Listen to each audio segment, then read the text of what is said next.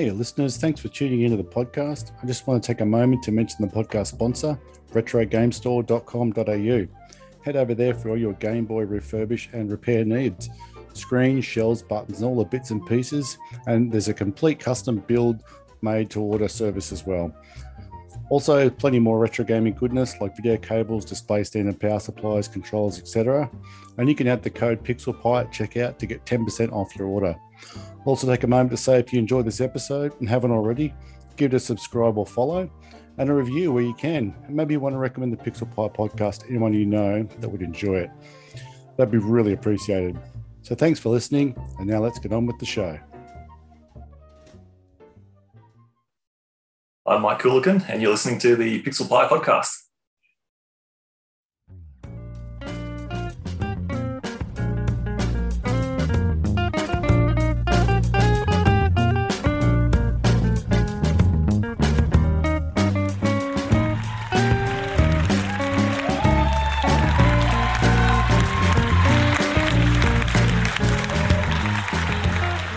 G'day, Mike. How you doing, mate? Oh man, good, good. How are you? How about yourself? Yep, not too bad. It's a sweet, warm, nice, warm Saturday here today. Three in the hour. You and I are like, this is really sweet because same time zone. You're like, 15 minutes drive from my house. Some people are going to say, well, that was a real friendly chat because you and I know each other pretty well. Yeah. Um, yeah, yeah. You're actually, you are actually the first retro, what I would call legit retro gamer I met. Um, I can't remember what through, probably through Instagram. I saw your stuff. Pretty Donkey, sure it was, yeah. Bit of Donkey Kong going around at the time. I'd built myself a Pi cab and I was trying to work out what the fuss was about. And I think um, you were like, yeah, look at this, this place called Nether. Oh, no, what was it? One Up. Wow. And um, you took me by your, book, took me under your wing and showed me a few things. And I pretty much put none of it into practice because I'm bloody hopeless. but yeah, from from there on, we've um we've bumped into each other quite a bit, and I've been to your house and played games, and so Yeah. um yeah, man. So what do you you today? You've been doing some gaming? Yeah, recently, yeah, a little bit, a little bit. Um, been trying to pick up my Donkey Kong skills because we've got uh, the Kong off coming up in Yeah. uh, mid July Yeah, at the BPAC BPAC tournament at Yep. Brewdog. So Yep. it's not it's not been good. I I can barely crack it. I can barely Getting crack old, a thousand points anymore. getting old. I've lost lost all my skills. Um, Yeah, yeah, So a little a little bit of that when I'm at um, Netherworld, just trying to seriously put like a credit or two in while I'm there, yeah, without trying to be too antisocial. yeah. We'll we'll talk Um, about a lot of stuff, like a lot of consoling and Game Boys and that. But but I think um I, I would suspect that oh, well over sort of sixty percent of your gaming these days is on, arcade or pinball, right? Yeah. Majority it's it's, it's from the the arcade. I mean, yeah. you're involved in things like BPAC is the um Brisbane Pinball and Arcade, massive comp, almost almost a um a convention in ways because it Yeah. goes over a week or so. Um, Yep. You're involved Yep. in Nether, Netherworld. We'll talk about a bunch, I guess. Is a really awesome pub. We call it a pub here in Australia that has a bunch of machines. And. I've, spoken about Netherworld. I mean, um, just sort of take another direction. You're on a uh, Yeah. you, have, you have a podcast of your own, played up yeah. uh, podcast with Sean, Dennis, Neil, and Mike. Up your Mike, and um, like those those guys are all you know kind of pumped out of the uh, the Mister Whippy machine at Netherworld. Just you know, Sean's got his face on the wall. He's won the Denizen, which is another you know Yeah. illustrious competition that goes down there. Um, I, I think if many people around the world knew what comes out of Netherworld, they'd be super jelly Mm. because it's um it's bloody unreal, eh? yeah, they they they they push so hard to enrich the community of Yeah. nerds and Yeah. gamers and hobby hobby Yeah. things. It's did- it's Dun- amazing. Dungeons and Dragons and heaps of board games and that one with the where you paint up your Matchbox car and your oh yeah, that, that tabletop game. Like it just it astounds me what comes out of Netherworld. it's it's it's wild. Yeah, they've they've made an absolutely amazing. Um, it's like an oasis. Yeah, it's, it's, yeah. It's how to explain it. It's in the middle of Fortitude Valley, which is really just a, a massive sort of basin of just people on a on a Friday, Saturday night, Sunday, early Sunday, Monday morning, just getting smashed, pissed, doing whatever they do. yeah, yeah. Kind of like the worst place I could possibly want to be if I was going to enjoy my evening. and then up in the corner there is like Netherworld, which has been a an old pub's been there forever. It's a beautiful building, you know. Um, Yeah. and now it's full of arcade games and heaps of heaps of red beers and all sorts of stuff like yeah. that. Heaps, Yeah. heaps of pinball machines, Heaps consoles, it all. Yeah. yeah. And board games, don't forget, card yeah, games. yeah, yep, for sure. Yeah. So, um, yeah, let's. I, think I've spoken to you a little bit about yourself and things like, um, you know, growing up and that, but maybe because you and I, most of our interaction is probably console stuff. We've knocked around Yeah, a bit. sure. Like we used to go, we used to be in the library crew with um, Yeah. Nostech and a few of the other lads, and you know, rock up with some consoles and things like that. And yeah. I've been over. Um, what one thing I will say about you, Mike, is um, you're definitely into your fighters, the kind of like Street Fighter, Mortal Kombat sort of thing. Yeah. And just Yeah. recently, when I was over, I bought the Saturn over with the mode installed. Ah, yeah. And we played something like was it like uh, X Men versus Street Fighter or something? And I, I beat you. And um, so I'm never no more fighting games against Mike ever because I'm undefeated. I retire undefeated against Mike. no. Um, Most welcome. Yeah. you, you love fighting games, do you? And I, where do you think I do. Where do you think that started? Because not every kid had like a, a Mortal Kombat machine like at their corner Nah. store. So because you Nah, had nah. Game Boys when you're young, where do you think the fighting thing started? Yeah, so it literally started in primary school um, with mates who had PCs back then, like 286, 386.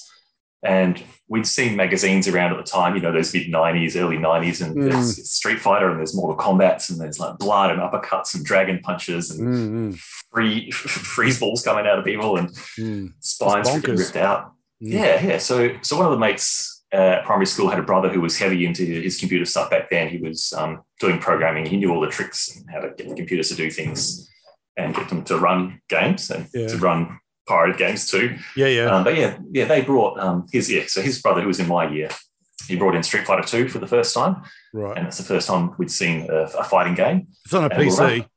Run- Yeah, on a PC, like Yeah, right. off, lo- lo- loading off like three floppy disks, or something, like three three and a quarter inch disks. Yeah, it. yeah. And it ran, it ran, it ran in slow motion because the computer could not deal with it at all. Oh, perfect. So that was like the first exposure. And then then he brought in Mortal Kombat like a year or two later, Mortal Kombat One. yeah. Yeah, it was Mortal Kombat One, yeah, because it had the pit in it. Had you seen these in And the arcade around that time as well? You No, had- no, no. Because we were living rural in Western Australia, we Yeah. had a local fish and chip shop that would sometimes have an arcade game in it. And that Yeah. even even that was specifically more later in the 90s than the Right. early 90s. So we hadn't really seen arcade games back then. Right.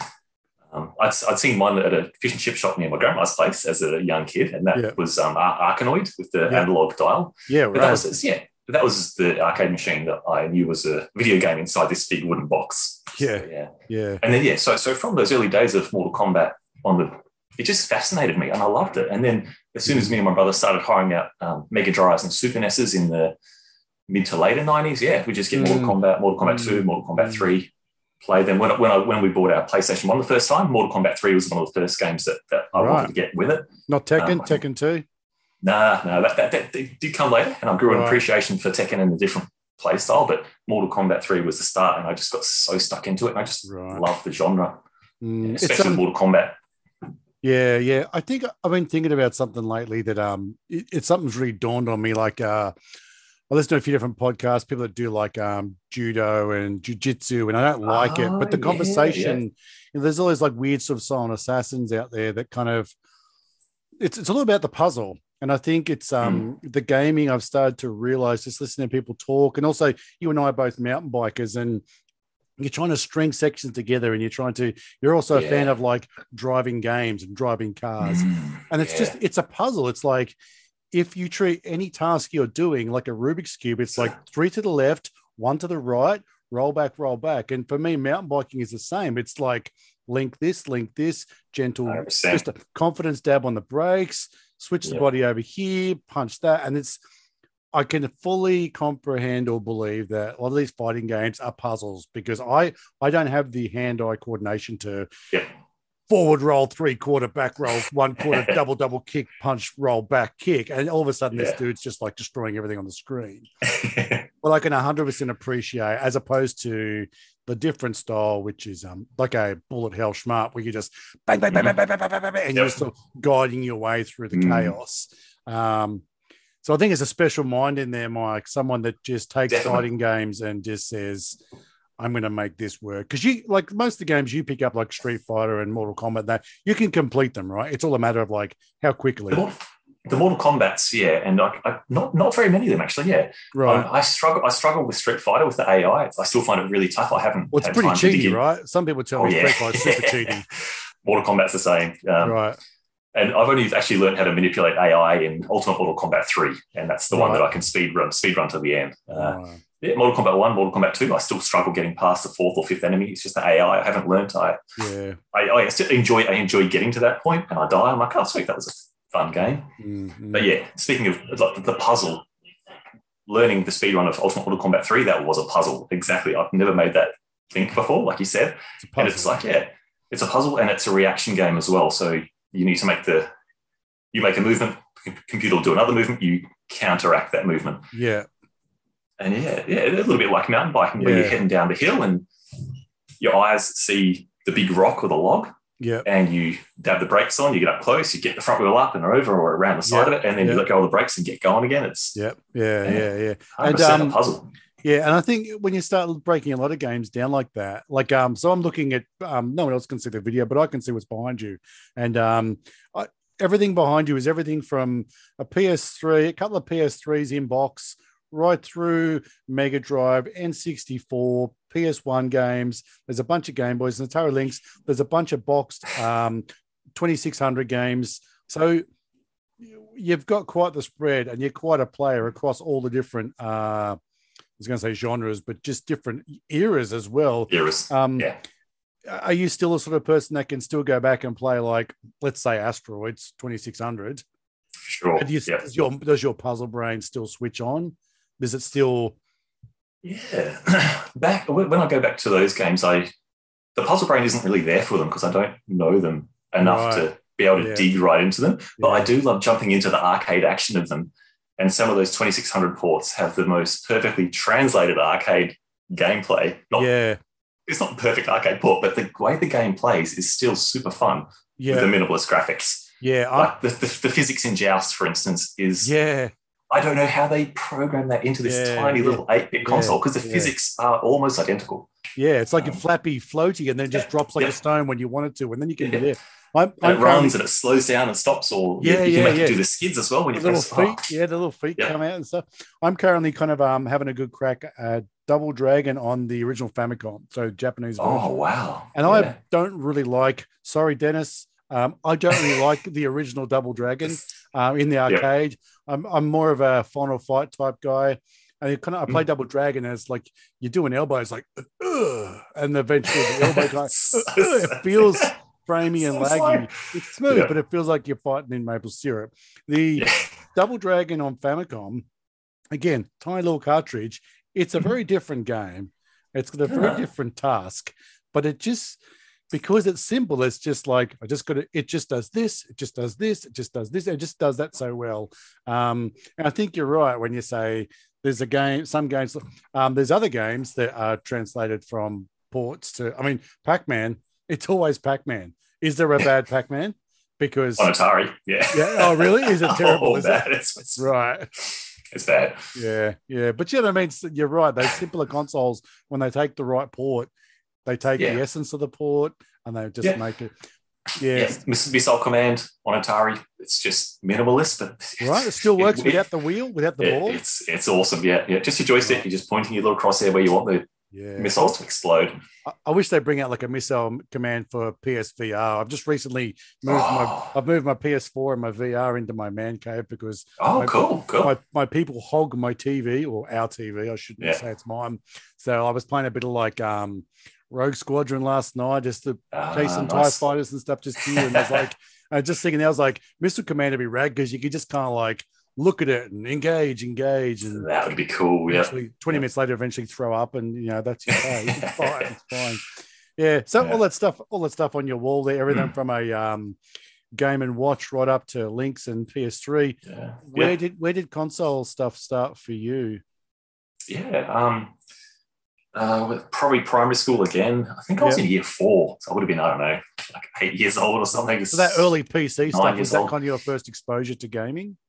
Um, it was, yeah, yeah, for sure. Um, that's a good point. I never thought about that before. That was the first time I saw proper full size video games outside of the Game Watch. Um, Yeah. and looking at that arcade machine at near my grandma's place, Yeah. that was my first actual dig into fighting games. And, and from that point, me and my mates at primary school, we were in, for some reason, we were infatuated with this, this, this stuff, this, this stuff on the screen you could move with a Mm. controller. Like, Mm. uh, I, I saw an ad the other day, an Atari ad, and it was um an old Atari ad, and it was like, uh, don't cool. watch, don't watch TV, play it. And I think I think that's what was happening to people like yourself Yeah. and I and anybody else. Is yeah. you're used to seeing this screen just feed you, and all of a sudden you can feed something back. Mhm, And even mhm. the concept of Pong is, I'm now making, I'm manipulating, and I, I now I can do the puzzle myself. Um, so I think you know you nailed it. It's like you just get infatuated with, you know, the tech and wow and why Yeah, and yeah. where can I get more money to do this more kind of thing when you're you know grade four. Mm. Yeah, oh, yeah, true, true, true. So yeah, so I had an NES was my first console. Yeah. and I think I think we had that. I might have been year five-ish even. You had that for um, I think about a year or two, and then when the parents realised we were sort of not ever getting off it and Junkies. playing it a little, bit too much, yeah, Yeah. that sort of just disappeared. Oh, that got really? Sold or given away? Yeah, yeah. yeah. So, and so I would have spent siblings, right? yeah five, uh, four, four older siblings. Yeah, Oh, wowzers. so I'm the youngest. I was always chasing the scores that they were getting better than me. Always. Little Mike, which is ironic because you're about six Ah. foot three or something, aren't you? Little Mikey, yeah, they still call me Mikey. Like that's yeah, uh, right. yeah. Mm. Yeah, and so you had the Mm. NES and that disappeared, and I think Yeah. Got, I think the, the Game Boy. You've got a Game Boy there, an original Yeah. DMG. That's a cool story. That's- It's a it's a common story, but it's always the coolest story. Tell us about how you got yeah, that. yeah. So my brother went to Japan in ninety, I think nineteen ninety four. We lived in Kyoto. Right. Um, my oldest brother, he yeah, he's I think he's six, seven, eight, nine, 10, 12 years older than me. Right. Um, so he was in Japan, living, working, hanging out with some uh, dubious characters with modified lowriders and so on. And Sweet. uh, yeah, came back from Japan and had a Game Boy for me and my brother. So the yellow one there, that was uh, my my my next uh, next one up from me, Brian. Yeah. So he got the yellow Donkey Kong Land Game Boy or the yellow Play It Up Loud Game Boy with Donkey Yep. Kong Land. Yep. And I got the clear um, the clear shell Play It Up Loud Yeah. DMG, and that came with Gallagher Galaxian cartridge. Right. Right. And thinking back to it now, that probably was my first console in, in the term of consoles. Yeah, um, since the NES when I was a kid. yeah. And Yeah. That was that was soon before. And yeah, we, as I said, in that era, we were hiring out Mega Drives and Super Nintendos on weekends. We were never allowed to buy one because the parents are like, "We know what you're going to do, kids. got a You get, get outside on your bike, Yeah. do some exercise, a little athletics. Just let, let's do let's Yeah. burn some energy." Yeah. Um, yeah. and then the PS1 happened around 1996, 97, and that was the Right. first official console. In the Yeah. house. In the household. Yeah, yeah. Well, I mean, we had the Commodore 64, but you know that was a PC. Takes work. We, u- yeah, we used it as a console. Yeah. So uh, if it's classed as a console, yeah, that was before Yeah. the PS1 Yeah. Yeah. early Yeah. days. Yeah, I had a Yeah. C64 as well, and like the only purpose was to kind of get it to play games. So it was treated like a console. It just took a little bit of Yeah. work to kind of Yeah. make the game work and patience. Did you have a Did you have a tape drive or a disc? Uh, we had disc, yeah, Oh, oh, fancy. Got a, tray full of um, a tray full of burnt discs, which Yeah, like you know just copy copy discs. Well, back then we had no idea. We just thought there were programs on a, floppy disk. We didn't really know Yeah. there was a thing as pirated games back then. yeah, yeah, Uh, but yeah, What- each disc had like five or ten games on it. yeah. Good stuff. Good stuff. Um, are you one of these people that kind of had a youth and then a youth of bit of gaming, like we've just just sort of talked about now, and then like a a big gap where you kind of it was like girls and beer and uni and stuff, and then later in life you sort of went, oh. I need to go back to the couch. How can I enjoy it? And all of a sudden, you remembered all these things. Is or were you just gaming all the way through? Yeah, yeah, it was sort of always there, eh? Um, yeah, since having the PS1 in the late 90s, I sort of didn't sell all my games. and then in the early 2000s is when I bought my first Atari 2600 from the Salvos. Yep. And it came in the uh, the Atari suitcase. Oh, I love that thing. I just got to talk and- about that. That's the Yeah. it's like a, a um blow molded. It's for anybody's listening, Yeah. it's like when you buy like a new Ryobi drill and it comes in that plastic kind of like and the little clips that are pump and it opens up and it just fits in perfectly. Oh man. And it's like I remember when I saw it at your house, and I was like, Oh, that's Yeah. sweet. Is that some sort of like recently aftermarket mod thing? And you're like, No, no, this came out in the day. Like that's Yeah. That's the sort of shit you take to carries the all the parts, all the carts. It's got All the enough carts, the, So the holes, the holes in the top to fit all the uh, switches off the top of the console. If you had the one with all six six switches, So good. I'm really trying to track down a good condition. Like, or is it like a six switch Woody? But they're just going up Mm. and up, and they're just looking Yeah, worse and worse. they are hard to get. There was a couple about two years ago I saw on Gumtree that were just sitting in boxes, and people are like 120 bucks, don't even know if it works. And I message them and message them and message them, and they're just like. Two weeks Oh. later, they'll be like, "Oh yeah, I've still got it," and then message them and message them. It's like, Yeah. man, it's just too hard, and I should have persevered because they probably went to the tip. What a shame, you know. Yeah, yeah, yeah. Mm. So yeah, prob- probably the mid the mid to mid two thousands. I sort of didn't play as much, and I wasn't really collecting as much. I was Mm. collecting a few Atari stuff, a bit of Super NES as well, as well as some PS One stuff that I wanted to recollect that I'd sold, Mm. um, and also new games I heard about and wanted to play. I flipped through my old PlayStation One magazines, and I had little tabs on on certain Yeah, pages for games that I wanted to You got your, your original out. magazines from like you bought like on the day of publish. Yeah, the Australian PS, uh, the official Australian PS One magazine. Yeah, I've got Yeah, I right. think probably every, every episode except for one, every every release. Yeah, Uh, wicked. but yeah, so, so back in those mid 2000s, I was flipping through them, checking out the games that I put little tabs, little um, yeah, post-it notes on. yeah, yeah, check, check it out. Have a real good uh, look it up on YouTube a little bit. Um, yeah.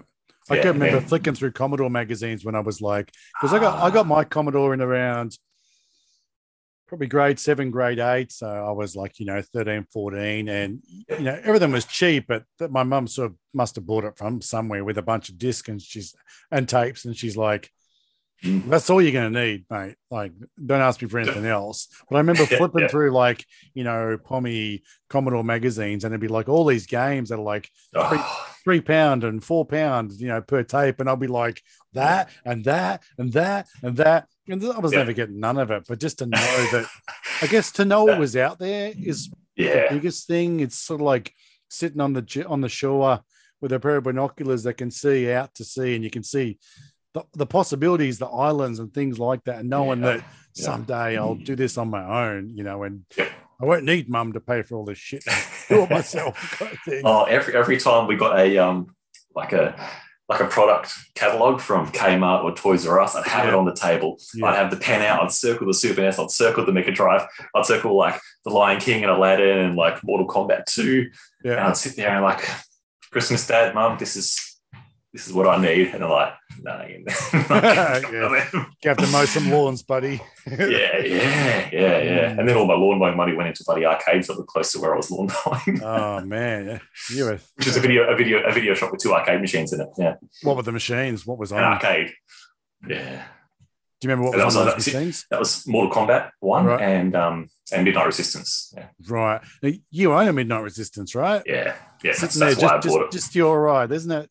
So Yeah. how, how does that machine run these days? Run good? Yeah, it's it's not running at the moment. It had issues with graphics about a year ago or two years ago. Right. It was only only displaying the background graphics, so you couldn't Oh, see weird. the characters and the little icons at the front of the screen. That's so odd, hey? up. Yeah, yeah. So I've I've pulled the um the PCB board out and given it to Adam Lee for checking over. He's going to do some maintenance and check Yeah. it out, see what's wrong with it. Yeah. Um, I've got another uh, Midnight Resistance board on the way though via Neil. He's doing a deal with um, a dude off Facebook who's selling a whole bunch of PS, uh, PCBs. Sick. So there should be a new PCB coming soon, which Yeah. I'm keen to chuck in while Adam is checking fixing the old one. Yeah. Sick. Is this a game that um you would endeavor? Because there's a bit of a thing in Brisbane with like, uh, and it's probably I guess in a lot of different hobbies where sp- there's a few um Twin Galaxy records amongst Yeah. you guys, like Some hardcore like- gamers, yeah. like like Neil. Neil's got a twin, Yeah. a twin Galaxy for of all the stupidest, hardest, stupidest games in the world. Ghosts and Goblins, or is it Ghouls Yeah. and Goblins? Whichever ones. They're all yeah, Ghosts and that's- Goblins. Anything that's good and goblins, Oh. you can ram it. um. That's that's pretty special. I mean, Neil also had Wonder Boy, so he was just practicing Mm-hmm. for Ghosts and Goblins. Um, Yeah. and you got people like John Tannehill's got Space Invaders, and Yeah, yeah. Dennis and Double Dragon. Dennis got Double Dragon. I think he's got like a main Double Dragon too, or things like that. Like there's just uh, it's a really healthy scene in Australia. I think. Um, Yeah, yeah. yeah. Uh, so have you kind of picked any? I know you've got a tattoo of the Galaga ship, um, and it's a bit of a thing for you, right? Galaga, Galaga, yeah, Galaga. yeah, yeah. Yep. Slap me when I say it wrong. No, That's right. You can say however you like it. I used to call it Galaga and then I Yeah. called it Gallagher and st- stuck with that. Yeah. Yeah. So it's one of your things, isn't it, Gallagher? Yeah, yeah, it's one of the favorites. Um, yeah, with that Game Boy I got in mid '90s from my brother from Japan had uh, Galaga Oh, on that's where on it the cartridge. started. That got me started. Yeah. Yeah, Yeah. and then soon after, soon after buying the PS1, getting Tekken One, and the loading screen was, was Galaga. I got into the Yeah. bonus. It, it Yeah. gives you the bonus rounds, and you have the option to hold some buttons at the start. It gives you the double shift for the bonus rounds, so you can, Oh, you can clear the bonus rounds. Yeah. Yeah. Um, yeah. What's that other game? It's a bit like Galaga that I think you, when I was going to backlight my DMG the first time, I knew um, it's like Galaga, but it's not Galaga. It's a Game Boy game, a little ship that flies around. Um, Oh, is it Solar Striker? ah, yeah, how good Is that is the one? that? Yeah. Yeah, that is. Have you have you ever played that in a uh, like a well lit uh, Game Boy Color, no, no. dude? It's like got a palette. Oh. It's wicked. Yeah. stick, stick it in like I don't have to re-get her GBC done. Um, yeah. stick it in her GBC. It's got a Yeah. color palette. It looks Oh, freaking awesome, eh? Beautiful, beautiful. Yeah, it's really cool. Uh, it's got like like you go, oh, there's ocean. Oh, that's what the background is. Or like the section where there's the roads, and it's like, oh, Yeah. the roads are different. Like it's only like three Ah. colors. Or it's that Game Boy Cool. palette. But yeah, that blows me away Yeah. when you do that. Like there's a game that came out a year or two ago called um Diadius or Deadeus. It's a Oh, yeah. Yep, and I played that DMG, and then I stuck in the GBC, and I was like, Oh. dude, like it's kind of gory and stuff. It's freaking awesome. Yeah. Um, would, would you say, Mike, you're more of a gamer or more of a collector? What do you? Yeah, I, I ninety percent used to be a collector. right. Uh, up, until maybe so ten percent of the time, I'd be playing the games that I was collecting. Um, Yeah. I was still playing one or two games here and there, but a lot of the focus was on collecting and building and, and getting the games I wanted to play. Basically, yeah, Mm. getting getting that collection together because I want to be able to grab something off the shelf, whack it in, and Yeah. play it. And that's that's where the, the the basis of the collection came from. Yeah. Yeah. Um, but yeah, then the last, I'd say, even 10 years, just gaming a lot more because I've, I've collected You most of the ones I wanted, wanted to get. Yeah. And uh, like, what am I going to do? Spend an hour on eBay scouring and Gumtree and Facebook Marketplace, or I'm going to get a game that I bought that maybe I haven't even tried yet? Whack it in the console, just Yeah. have, a, have a game, start enjoying Yeah. it. Like, Yeah. Yeah. I, yeah. it's satisfying to enjoy a game. Yeah, Yeah. I- I- satisfying. I hear there's people that have got like a Switch or something, and they've just they sit down to play a game, and they end up just spending twelve bucks on the Switch shop, and then going and then complaining that their backlog is so big. It's like, dude, Ah, yeah, yeah. until you need a room to Mm. control and contain your backlog, stop being a whinging bitch because it's just sitting there, right? It's still the Yeah. size of the Switch. Yeah. Get over it. Um, so I give it to you, man. Like you got a lot of stuff and you you play a lot of it, and um, yeah. I see. I, I, I mean- know. Go on. yeah, if Everdrives haven't had it been a thing back in the 2000s, Oh, yeah. this collection would be a lot smaller. Yeah, I made a very conscious decision. you made a good decision. Yeah, I mean, that was a Um, smart decision. Sean, Sean gave me for a six pack of Henry's this um, beautiful 29 inch Trinitron. And at, the, at that time, I had a Pi, and I was Yeah. able to then take that from HDMI to RCA straight into the CRT, get rid of all the Yeah. shaders and stuff. And I was like, it's pretty rad. I can feel it. It's, like, it's warm and it makes the noises. and it's like just pixels are for reals. And uh, that was kind of what kicked me off. And I made a very conscious decision that I think the first thing I got was a NES because at the time I was sort of trying to work out Tetris, the ultimate puzzle game. And um, Mhm. yeah, it sort of started from there. And you, you know how it is. Everybody knows it. I don't go on about it. Oh, the Game Boy, your, your Game Boy collection has just grown beautifully. Yeah, it's Oh. just.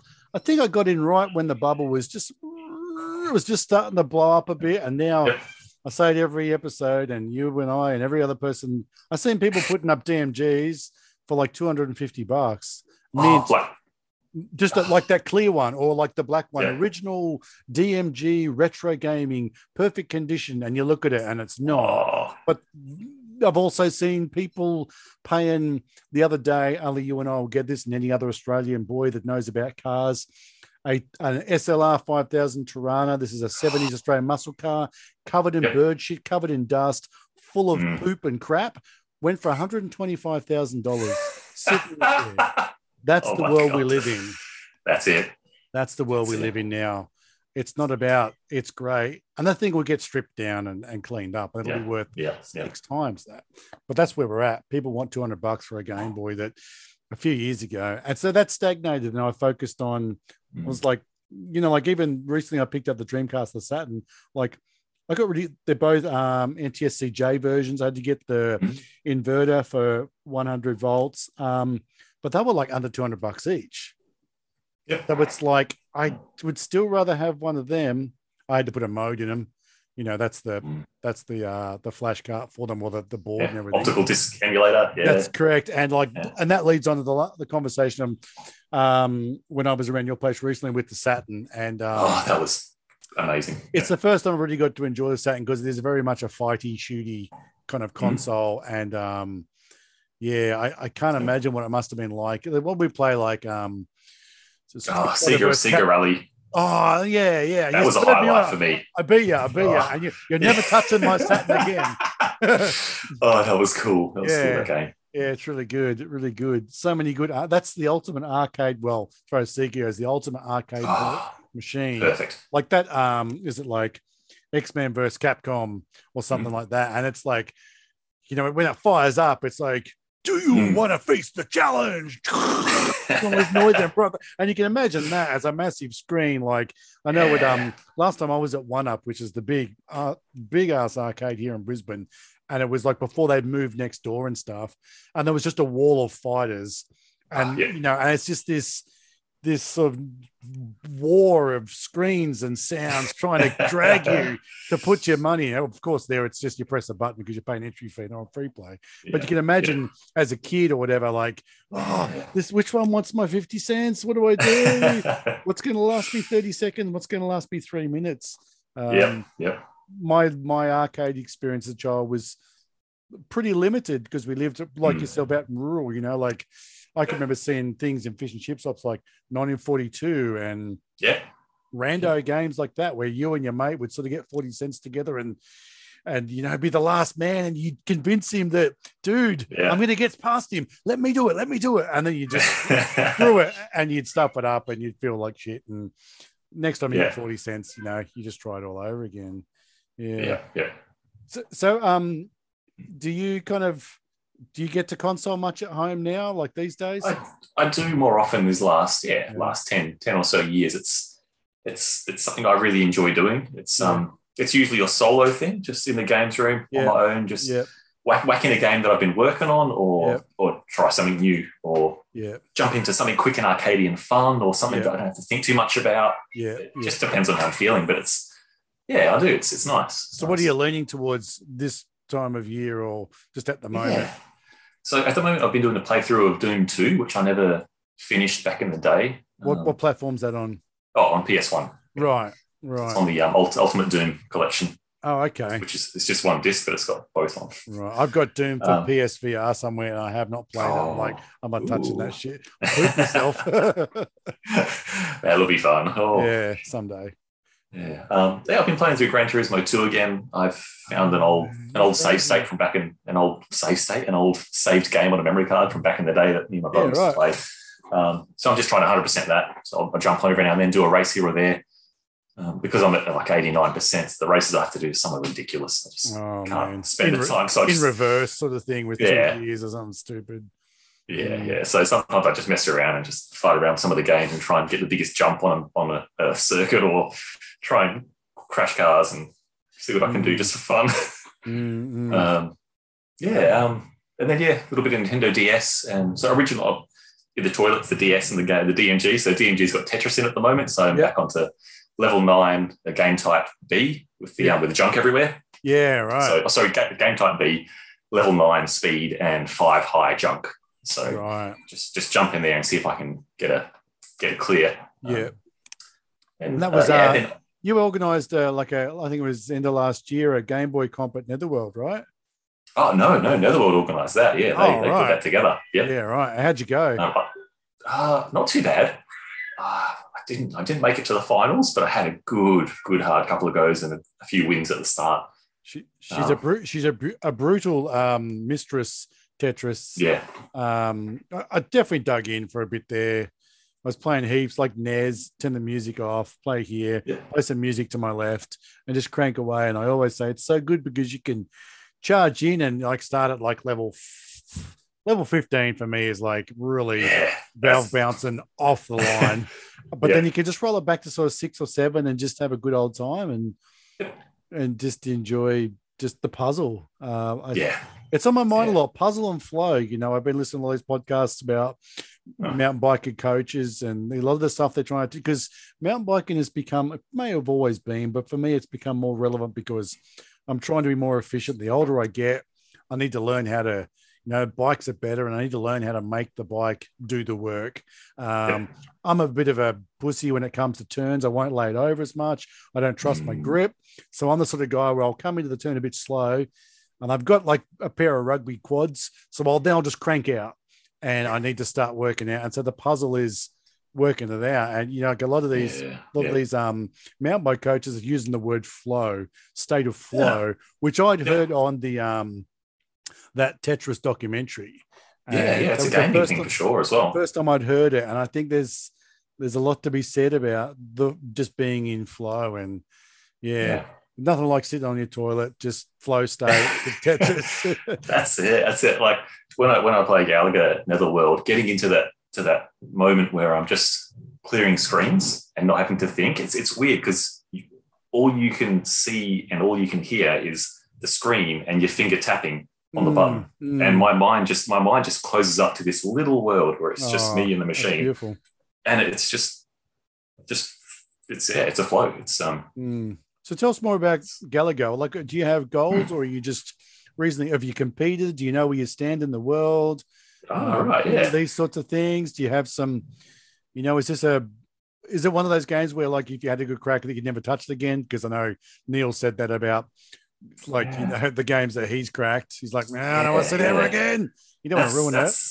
Interesting. So Neil, yeah, when Neil's going for something, he'll do it full on. And Yeah. for a person with a family and a full time job, that's kind of hard. It's kind of hard to fit that time in. So he'll get an hour in each night, late night, families in bed, and he'll do that one game. Yeah, He'll play it for six months to a year, one hour a night, yeah, and he focuses. He learns every single thing about it, every possible.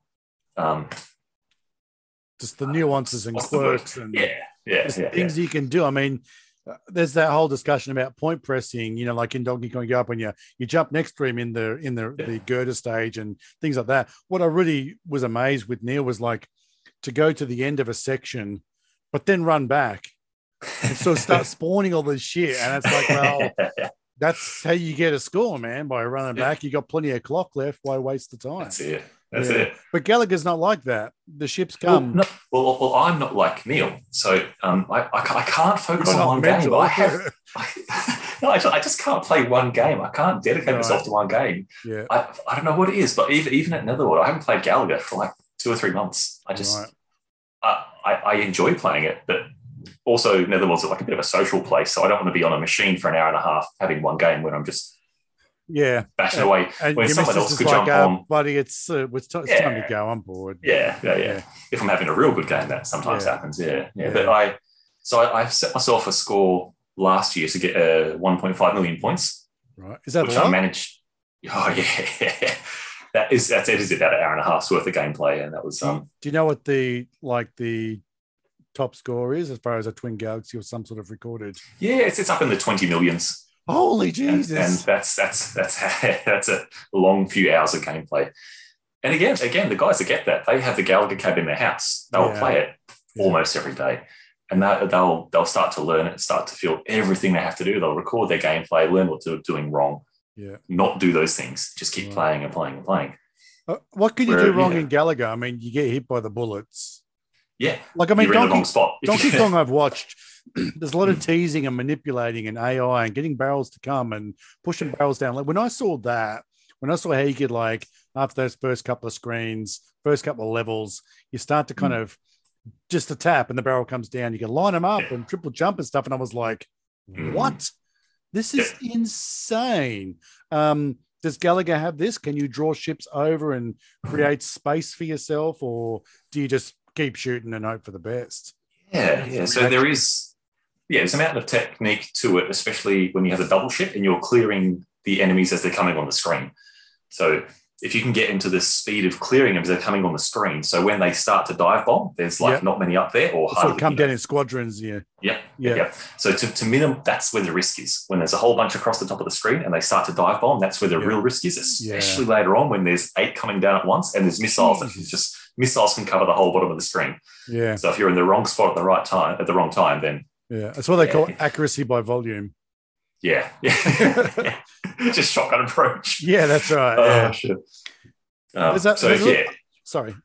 you, you can draw their fire as well. So if you're on the left hand side of the screen and there's like eight coming down, if you slow you slowly make your way to the right, all the missiles are just going to miss you because they're going to shoot the missile to where you are at the exact second. Right. So if one starts flying down, shoot a missile. If you move just to the right, the missile will just skim past you on the left. wow. Wow. And are you Um, working at like pixel, three pixels of diff of separation between you and bullets and stuff, or are you just trying to make space? When when I'm in trouble, yes. When there's like two or three missiles coming down at once, and I can just squeeze between them, and there's like there's maybe a little gap, and I can see a little gap just to squeeze through. That's when that happens. But it's Yeah. that's generally not on purpose. That's when I'm struggling and panicking, and I'm like, Mm. I hope I make this movement, and it just sort of skims past through the pixels. I'm not, Mm, not- I can't do that on purpose at all, mm, Um, because ideally you should be clearing the screen before they come on and not be in that yeah. to start with. Yeah, Wiping them out when they kind of first enter the screen, sort of thing. yeah, Yeah, there was some, yeah. something that kind of occurred to me, which has probably occurred to every other person, uh, you know, 30 odd years ago when I started playing a bunch of 942 and it's like Mm. 43 and 45 strikers, and that can get Mhm. really, really fun and really demanding really quickly. And I used to be this kind, and I'm, I'm by far the not a good sh- shmup player, but it's fun. Um, and it can be a quick bat blad away at stuff. But this whole, I used to be a real like, ah, just keep moving and just keep shooting.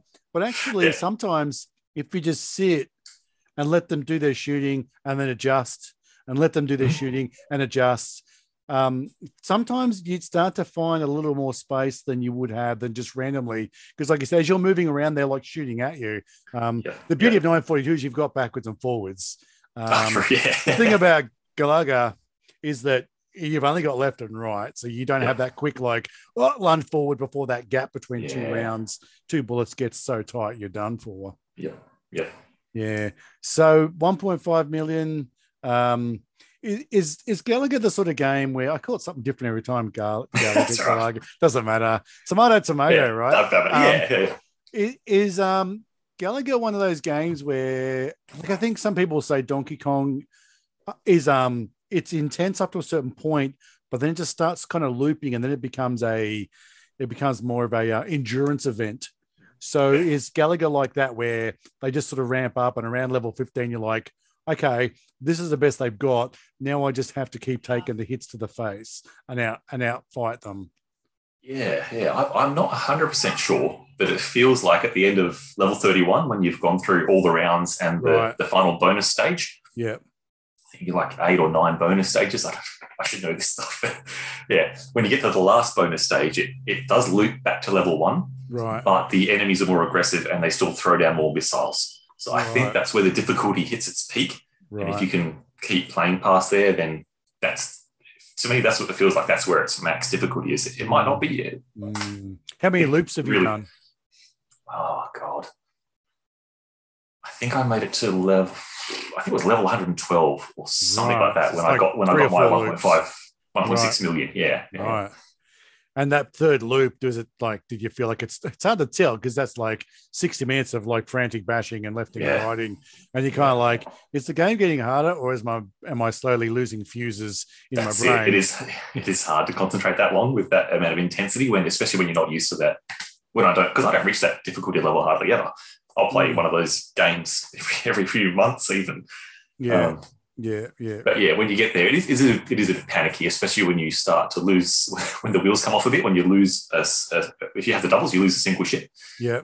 Going going back to a double ship is very hard and very Back to risky. a single. Yeah. yeah, to start with, you can't kill as many of them as are coming on the screen. Yeah. And then you have to be careful not to shoot the big guys at the top because they'll, you need two of those or more to be able to get the, the, the uh, tractor beam to come down to pick you up. Yeah. Yeah. Yeah. And cool. so you're, it's, yeah, it becomes pretty yeah. panicky. I remember um last time, so we had Kong off last year. I wasn't able to attend. Um, And the last one before that was at uh, the showgrounds at the Ekka. Yeah, yeah, 2019. then- yep. Yeah, and during that was that lad that did the tried to break the snake record. Oh, Nibbler. Yeah, Yeah, yeah. Nibbler, that's it. And I was just like, Michael Kibbe. yeah, Michael Kibbe. And I, I remember like seeing it set up on the stage, and, and I'm like trying to sort of get the facts. So tonight, this dude is going to stand there for. He's expecting to be there for around about 36 hours or something stupid. And so I It went home and I watched the live stream a bit. And I think John Tannehill and someone else was sort of like just watching the chat and just you could see his chart. And it'd be like he'd build up all these extra men and then just kind of go off and have a wee and get some fresh air. And just the snake would just go "Rrr, rrr," and just nuke itself like 30 times. Um, you don't have that. And even with Neil, like he could get to the end of a Ghosts and Goblins stage. And if he chooses to, He's got 40 seconds. He's like, right, I'm just Yep. going to stop, going to take a swig Right. of my beer. I'm just going to roll my shoulders. And um, I bet Gallagher doesn't give you that opportunity. Well, it, it does. You can park your ship if you. Right. Yeah, yeah, yeah. So there's there's a way if you um, leave one of the enemies as they're coming on the screen. If you leave one of the enemies on the right hand side, far right or far left, you can park your ships on the opposite side. If, if everything else is dead, there's just one enemy. You can park your ship on the right. So yeah, top left enemy, bottom right. You can sit there. They'll fly down. Their missiles will constantly miss you because they can't reach. The missiles won't reach all the way across the screen. So you, you can have a break. And I, I think in the world, I'm pretty sure in the world records, you can have a 10 minute break doing that if you if you want to. What, like cumulative or like No, no, just like like like one break for 10 minutes, just Right. every now every now and then through the game. If you, if you need those breaks, yeah, okay. you can okay. wait. You wait for 10 minutes, go have a have a meal, have a pee, yeah, have a drink, um, come back, and then yeah, start playing again. And you can successfully do that? No. Because by the time I get to those levels, I'm, I'm still in like survival mode. You just want to kill everything. Yeah, yeah, yeah. So as they're coming on the screen, I'm just like kill, kill, kill, kill, kill, kill, kill, kill. And then I don't know, I've just never had the chance to play it that long, I guess. But and it be, would, yeah. it would have to be the one that formed up initially in that top right hand corner, right? Because when they yeah. come back, they kind of go back to their little spot. Yeah. And then they kind of, and then they wait for their mate to have a crack, and then they launch at you. So you need to leave that one even when Yeah. he swoops and stuff, you've got to go. Well, no, with all his buddies. yeah, with all his buddies, Yeah. you got to say, "I'll take you two, but you got to hang around because I need to have a wee later." Yeah. Oh man, that's a lot of thinking. That's insane. yeah. What do you know? What the Oh, duration of that like twenty million game is? Like, I don't. No, it would be yeah, got to be a like good few. got to be like 12 to 14 hours or something, right? I mean, I mean, I mean, maybe the score is exponential because an hour and a half, 1.5, but then you look at Donkey Kong, like people say, once you sort of crack that 100K, you're in the zone where, you know, the multipliers for scoring, for just jumping a barrel becomes higher and higher. And it just starts to kind of ramp a bit. So maybe by the time you do four loops, you know, like maybe it does, doesn't take hours and hours to get the same. No, in Donkey Kong, the scores stay the same. They don't. They don't ramp up at all during Oh, really? gameplay. Yep. Oh, The barrel, the barrels give the barrels and the five. That's all right. Yeah, the barrels and firefoxes, as you kill them, give you a random score of like 300, 500, or 800. right. And that's just it's random. So you hit one, you might get 300. You hit another one, you might get 300 again. You hit another one, you get 800 points. with- so with much. RNG Yeah. in that game. It's it's wild, yeah. Yeah. Yeah. So what's your PB on Donkey Kong? Uh, 400, yeah, 469,000, wow. which was um, at, at BPAC last year at the wow. Kong off in qualifying.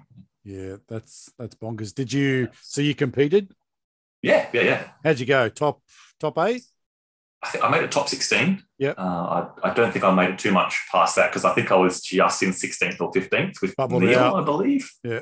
Or, or with Dennis, maybe we were really even. Oh, Uh, yeah, good. But yeah, bit so- inter-team rivalry, bit of uh yeah. I don't know. yeah. just pick two Formula One drivers in the same team and they're like Yeah. jostling each other through the pit. That's unreal. yeah, yeah.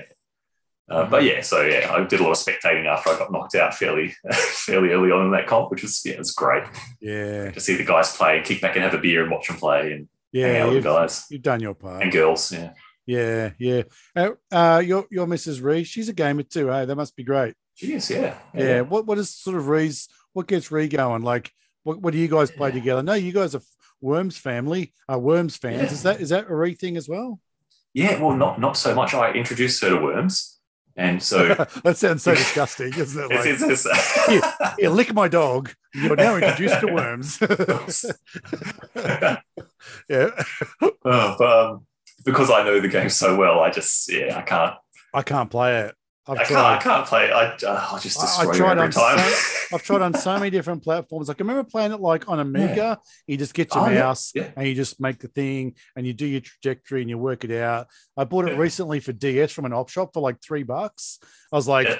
I don't know if this is a good game or not, but for three bucks, I think that's worth putting on my shelf. Not bad. Yeah, yeah, yeah. And like I tried to play it and I was like, I'm here, and the thing fires something, and then Yeah. another dude fires something. I was like, ah, this can't be this hard. I'm such an idiot. Nah.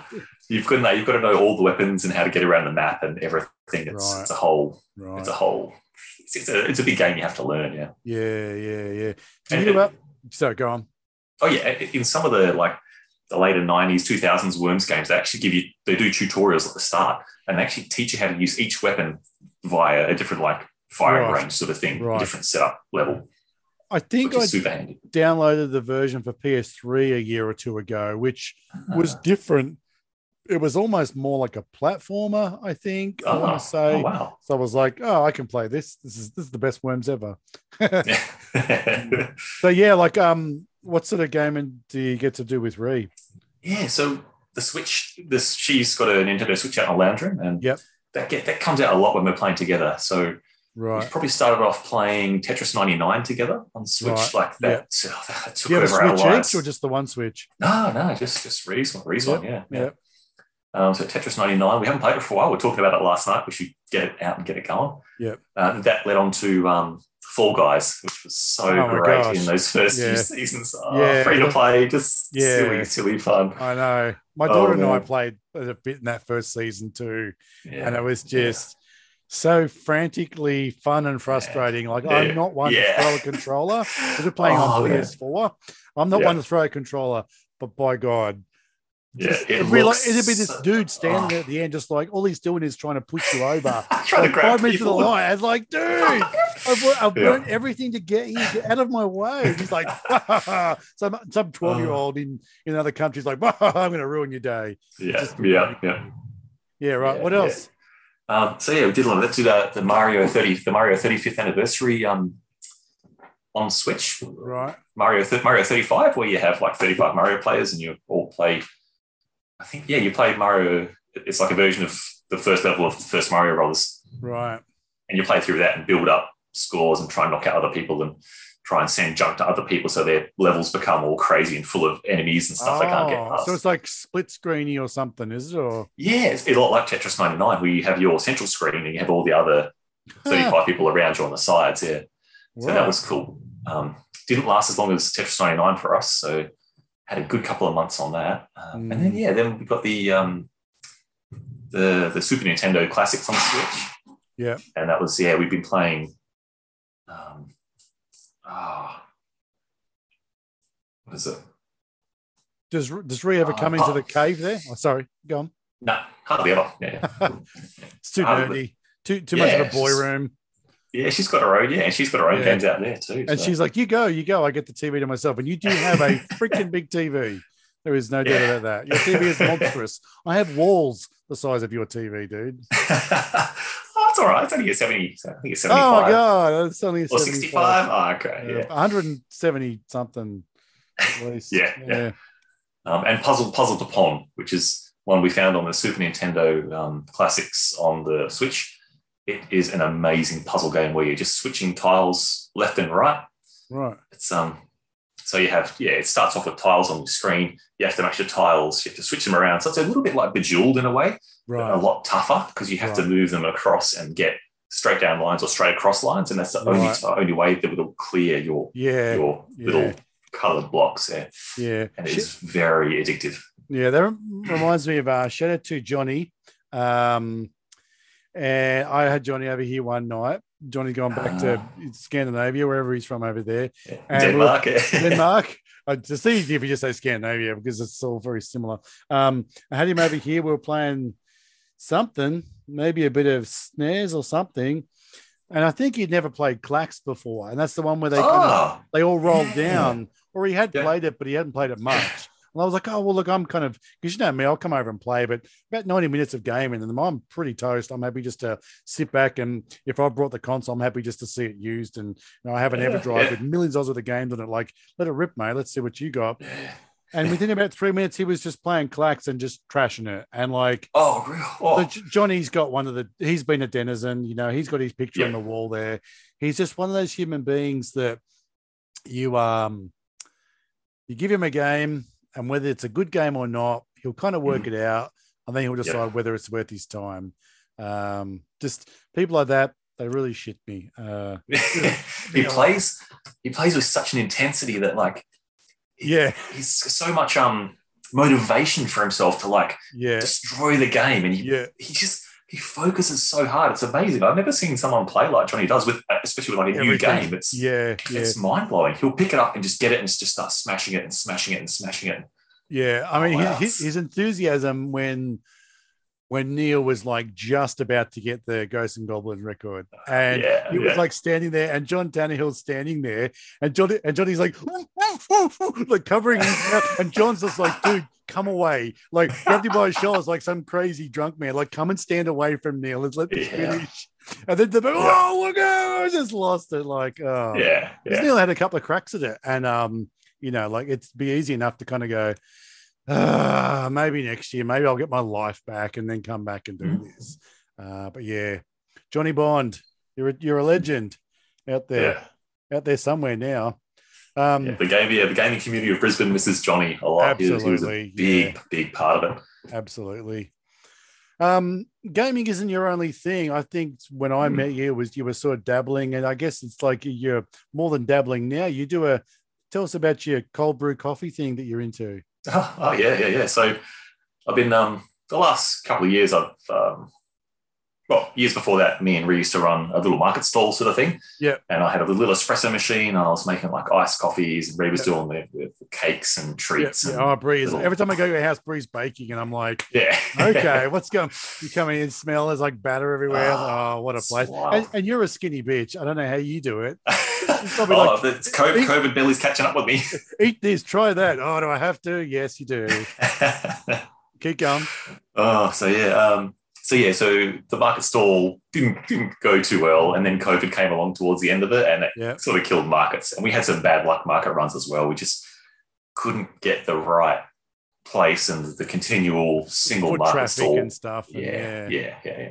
So, so we gave it away in the end, and I, I gave away the um the espresso making as well because my espresso mach- my espresso machine just wasn't it wasn't um pumping out the same quality every time Right. and right. that frustrated me Yeah. so badly. And I was like, Yeah. nah, get, I'm getting rid of this. I'm trying to. So yeah, I got, a little cold drip set up.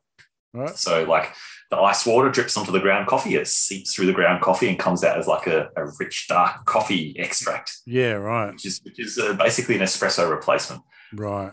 And so so I've been so we've been drinking that for the last probably two years, I'd say, since we got rid of the um, espresso machine. Just at And home. then we're, yeah, just at home, yeah. Yeah. Um, yeah. And so we were like, we do want to bring the stall back to some kind of um yeah, because when we started stall, we're like, it's going to evolve. If it doesn't work, it'll evolve. So then it evolved into the cold drip coffee. We're like, this stuff's this stuff's good. It lasts for ages. You can, you can take it all around the place. It doesn't have to be refrigerated. You can Right, take it anywhere right. you want. You can. Right. It's so you just mix it with your milk and there's your delicious coffee. Yeah. Um, so then we were like, why don't we just turn that into a business? Um, yeah. Yeah. so I got I got my first three liter cold drip set up on top of the little 600 mil guy. Yeah. I mean, starts. I've seen your stuff in your house. Like it was a while back since I saw like your first one, but it looks like some sort of 1950s science experiment. It's got like this a beaker into a glass thing with a swirly tube and another thing and another Yeah. thing. I was like, Yeah. are you like creating aliens in that thing or something? it's unreal, eh? When people see it, they're like, "Are you like the Breaking Bad making some sort of weird Yeah, drugs?" yeah. I'm like, "I'm making drugs in here, but it's just Yeah. it's just caffeine." It's legal. Yeah, that's right. yeah. Mm, Um, so yeah, so got the big three letter guy running, got the method and the um, the the process right for making because it's a very specific. You have to have the right coffee beans, the right grind size, the right preparation to get it started, and the, the right temperatures for everything to keep the coffee grinds cool enough as you because you're grinding over and over to fill 500 grams worth of beans into a single cylinder. That's a lot of grinding, and my grinder is still a steel a steel burr grinder, so it heats up. So I've got to like have a five minute break between each 15 second grind. Right. Um, yeah, and, and, so you get that into the into the vessel, keep it all damp the whole way. Do it layering it up with it. And next next batch, dampen it. Next batch, dampen it. Next right. batch. So an hour and a bit so later, and you're ready, you ready to start. Like a, you don't just tip a bucket of a bucket of like ground stuff in and just run nah. some cold water at the top. no. Not that easy. It's a full process. Yeah, yeah. Right. So, so I built up those processes, and then I started um, seeing if friends and family wanted to, to buy it, just to give it a shot as like a hobby. Yeah, cover um, your costs a little so, bit and things like that. Yeah, yeah, yeah. And I was making because I had a three liter setup. I was making way more than we could drink in a week or two. oh Lord, how we tried! yeah, yeah. Um, so yeah, started trials, just sending it around Australia to mates, and just like you know, twenty bucks a bottle, twenty five bucks a bottle. Yeah, just yeah. Get back some of the cost of what I'm doing, spending yeah. on the beans and the yeah. equipment, and yeah, and then we're like, this, this is actually, it's actually working. This is, this is good. So then we re-kicked off the food business license um, in March this year and got all the branding sorted out, all the bottle labels, all the insurances, um, yeah, food health and safety um, program plan. Yep. And started making it to sell it commercially to the public, and that's right. where we are. Where we are now, selling a couple of liters a week, and oh wow, rolling along. So it's, it's um, so it's dark matter, DRK space MTR. Yeah, is that correct? That's, that's, that's awesome. That's right. Yeah, dark matter, and um, I think recently you actually got to a point where you're you're hiring a little space, like in a semi-commercial yeah. kitchen. Yeah, that's it. That's it. So to be able to sell food in Brisbane, you have to have a, a food business license from the Brisbane City Council, right? And you have to um, do your coffee and your bottling inside a commercial kitchen to be able to sell it to the public right. under the name of, under the name of the business. Yeah, as an, as an official product to sell to right. anyone.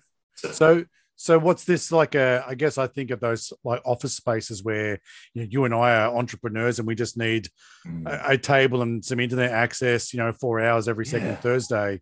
So it's a yeah. similar situation where it's a big stainless kitchen with a corner yeah. and some equipment and it's a full size commercial kitchen, even right. bigger than right. you would find in a regular restaurant behind, you know, behind the kitchen door of a restaurant. Right. It's got heaps of layout space, sinks, basins, uh, everything stainless steel. The floors like, you know, the, the hardcore lino. Um, yeah, you can hose it down. grippy. Exactly. Yeah, you have to mop it every every yeah, run every right. time you've been in the kitchen. Um, right. That's pretty cool. Yeah, so it's, it's like awesome. a. It must be a worthy or like an affordable overhead because yeah, it's not free, right? But that's right. That's pretty cool. And is it like, um, are you ready to leave your day job yet? no way. no. So yeah, still working full time. So it does get a bit hectic working full time, doing coffee at night, bottling and everything during like weekends. And it's it's right. It's a, it's a, it's a it's it's fun and um really it's hard work, but like the the final product, getting to sell a bottle to someone is just such a nice mm. feeling when this bottle's going to go. They're going to take it. They're going to enjoy it for a week or two and yeah. have their coffee, and they're going to uh, save them a load of money on come back and they're going to buy another liter off me. Fingers crossed, yeah. Yeah. And so, how does it go from the? Because are you still actually doing the cold dripping in your kitchen mm. at home? Oh no, so that's done at the kitchen as well. Yeah. yeah. Right. So what do you have to go and sit there and watch it for three hours, or how does? Yeah, no, just just go check in on it every day or two. Yeah. So is that space that you're hiring? Is that your space? No one else goes there. Yeah, it's like a section of uh, worktop. Yeah. Oh, did you get nervous the first few times when you kind of like, I'm going to set this up? Hopefully, yeah, some yeah. crazy like cupcake dude is going to come in and knock it over, and I come back and that's it. It's, everywhere. It's, it's, in a it's in a nice little corner, and it's like just cling wrapped from top to bottom as soon as it's running. Yeah, yeah. Right. So it's all, all contained, all hygienically sealed up, ready, ready to go. Just get going. Yeah. And you come back and there's just this big pot of brown gooey awesomeness yeah. in the bottom. Yeah, that's it. Yeah. How does the um because it's called cold drip?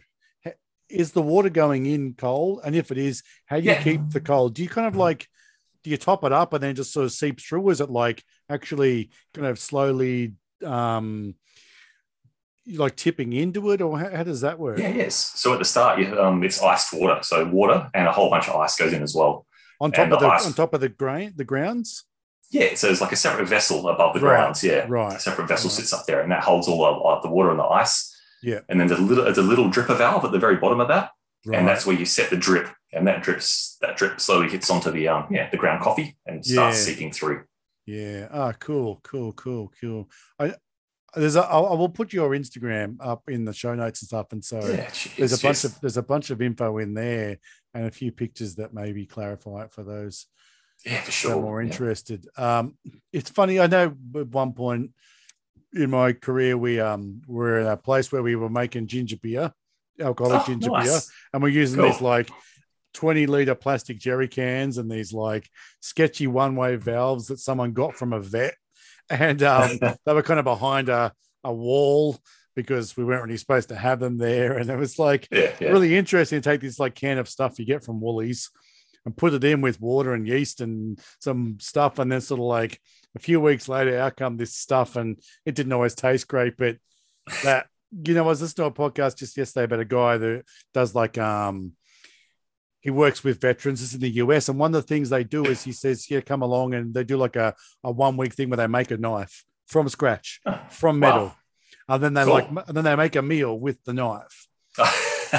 But to take a chunk of anything and then transform that into a tool Mm. and then produce with the tool, like um, I, I think there's a lot to be said for cooking and, and preparing and that that we miss. Like you know, growing up, uh, even as a teenager, I pretty much made all my food. Most of it was just like pasta and you know veggies and cooked sausages and stuff. But even these days, I do a lot of microwaving of foods. I'm just at the point in my life where I can't make a lasagna that good in three and a half Yeah. minutes. I can't make onion rings in seven minutes in an air fryer. You know, the thing that thing kills. So whenever I meet someone that has that ability and that desire and that persistence to take said ingredient, said equipment, and then punch out something that is freaking delicious and makes a bunch of people happy. Mm. Hats off to you, mate, because that's that's like making music, Yes. right?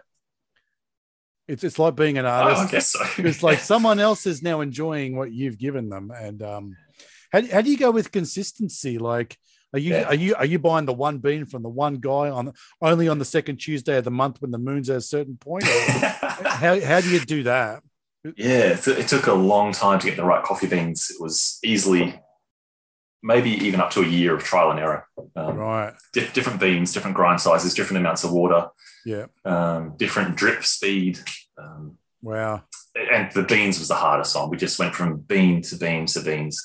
And yeah, eventually ended up with Toby's Estate Woolloomooloo blend, which is what uh, is a really good espresso espresso blend. Yeah. And we're using that for a good probably six months, I'd say. Yeah. It wasn't wasn't the cheapest to get. Uh, up to forty seven dollars fifty for a kilo, right and then a few. how many liters would you get out of a kilo if things are going right and Yeah, right. So a ki- yeah, a kilo makes about six. 4.2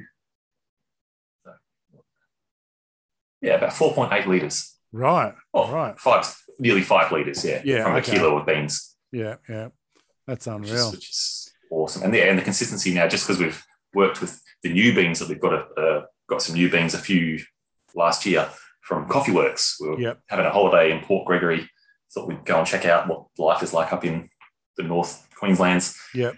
and yeah found some little shop that had like chocolates and coffee and other like boutique foodie things and we're like oh here's some coffee beans from a local place um, the, from coffee works they're in Yep. Mareeba in queensland Yep. and there was a, a brand of coffee and they had some cool names Yep. and one was one was defibrillator it's Right. like oh like a, defibrillator like a defibrillator but with Defibrillator, caffeine. yeah. yeah yeah wicked So yeah, so like, oh, that's funny. Had we had a smell the beans, brought them home, first go, amazing stuff, way better than Toby's Oh. Estate Woolloomooloo blend, and we were like, we were set, and that was the beans we've been getting.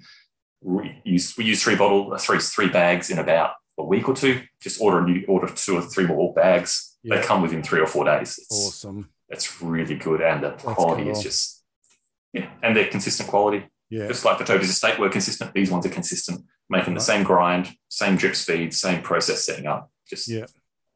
And there's no real variation, right? You're just kind of fine tuning and tweaking. There's no sort of, Yeah. you don't do like a, with a twist of cotton candy or, you know, bacon pieces or anything crazy. It's just, Uh, uh, just trying to get it smooth and, and delicious. yeah, yeah, and then that sort of stuff is what the customer can do with it. They can make whatever they want with this stuff. Right. Um, does, does recook it's- with your drip? she's just started. She just started making stuff this week. So she did banana bread with um with cold drip. And that's going to slide was... right into the market, right? So it's like not don't just drink it, you can eat it and, yeah. and go totally bonkers. That's it. And she's going to be trying some coffee um, coffee mocha uh, mousse, like a custody mousse for profiteroles. Yeah. Oh she's going to make some of that today and tomorrow. Um, and she just started because we just had uh, just last week we had some leftovers which were not drinkable. So it was it was I, I, I, make a yeah yeah right. so I'll make a big batch and I'll make a small batch and I'll mix the percentage of the small batch with the percentage of the, of the big batch to make this nice level beautiful tasting extract. Right. So we had a lot of big batch left over from some time. I had no small batch small batch to mix with it, so that just became like a ingredient to use for something. So we're like, what are we going right. to do? So why do you have a big batch? Cooking. What's the difference between your big batch and your small batch? Was the big batch like? Yeah, well, the small batch comes out it's it's weird. The small batch, for some reason, even though it's the same ratios and it takes the same amount of time to drip through for the amount of liquid, it just comes out richer and darker. We, we no idea why. It's just right. how, how it works. So yeah, so that gets mixed with the big big batch, which is not as rich and it's not as dark, but it brings the richness and darkness up to this right. awesome level, which is okay. just right. Yeah.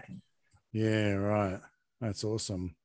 I was listening to something the other day. It's a bit of a tangent about, you know, the, the wine back in the Egyptian days apparently was, there's all this talk of like, you know, wine, if you had a bottle of wine that was 400 years old, it was blah, blah, and fantastic. It's like, mm. apparently it was full of like amphetamines and all sorts of crazy mushroom juice. It's like, of course the wine was good.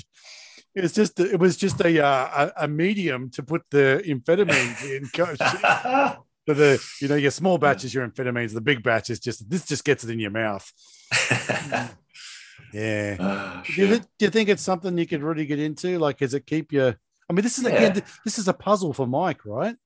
It's like fine tuning yeah. and getting it right and finding how many turns to the left and one to the right do I need to get and yeah. Um, yeah. Have you had any losses? Like, have you walked in one Wednesday and gone, "This just tastes like mud. I can't work with it." In the early days, in the early days, overflowing was a bit of an issue.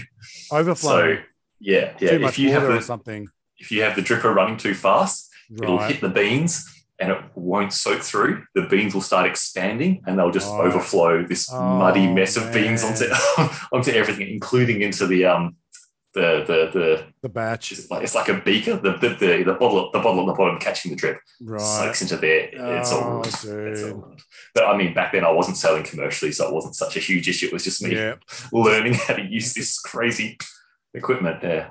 Yeah. Have you uh kind of is it something that you're kind of just doing for yourself, or have you have you poked around to other people that do it and like have you been to like a pro joint that punches out by the leader every six minutes or anything like that or yeah, well, I've been to a few cafes that are selling cold drip and tried it to give it a shot, and mm. they're it was awful. They often come they, they, come across they come across watery. So right, right. I mean, it, it, it, does take a while to learn how to use a cold drip setup um, yeah. To make to make the water that comes out the bottom rich, dark, caffeine filled, coffee flavored, not bitter, not watery. Yeah. to get to get to that process, it's just ages of learning. I mean, to have someone in the cafe say, you know, okay, buddy, you're you're the cold drip guy. He'd have to be in there for ages learning yeah, this yeah. process, yeah, probably on his own, like me from Google. Like, oh, Google, what do I do, mate? And like Google's like, oh, you know, you just try a certain grind size, not quite espresso, not quite filter. It's right. somewhere around there. Give get the drip for a second or a second and a half or two seconds or half a second, and mm. the, the, trial and error. Uh, yeah, so, so I mean, cafes you'd have to have someone like me who is doing it all the time to get that. Mm. I don't I sound like an idiot. I sound like a fool myself now. no, no, no, no. I mean, you're, you're right. I mean, you can only ever appreciate how hard something is when you've actually given it a crack yourself. Um, yeah, yeah. It's just it's the, the months and with, years. It's the problem with yeah. Google and YouTube these days is it gives us all these false senses of yeah. we can achieve this and we can achieve that, and then unfortunately, I think a lot of us give something a go and then mm. we fail miserably because it's bloody hard work. And then we're like, oh, well, that's really hard and difficult. And that person made it look so easy. And now mm. I can't do it. I'm going to give up. Um, yeah. And that, that person's been doing it for 10 years. That's that's yeah. it. They've been they've been skateboarding since they were a kid. They've been yeah. surfing since yeah. they were a kid. Yeah, I mean they've been mountain biking, doing backflips since they were exactly. a kid. I mean, there's- backflip. the one thing I'd like to be able to do on a mountain bike, I think I'm an okay rider. I'll throw a full face on, run some enduros. I've done a bunch of downhill and I won't punch big gaps. But if it's a race run and I need to be through there at a certain speed, it'll just happen. The one thing I'd like to be able to do in my everyday mountain biking is manual. So on the back wheel, Uh, not pedaling. Now, yeah. I, Oh. I just don't have the balls. I don't have the courage. I don't have the skills. I'm on a 29er. My bike's pretty long and slack.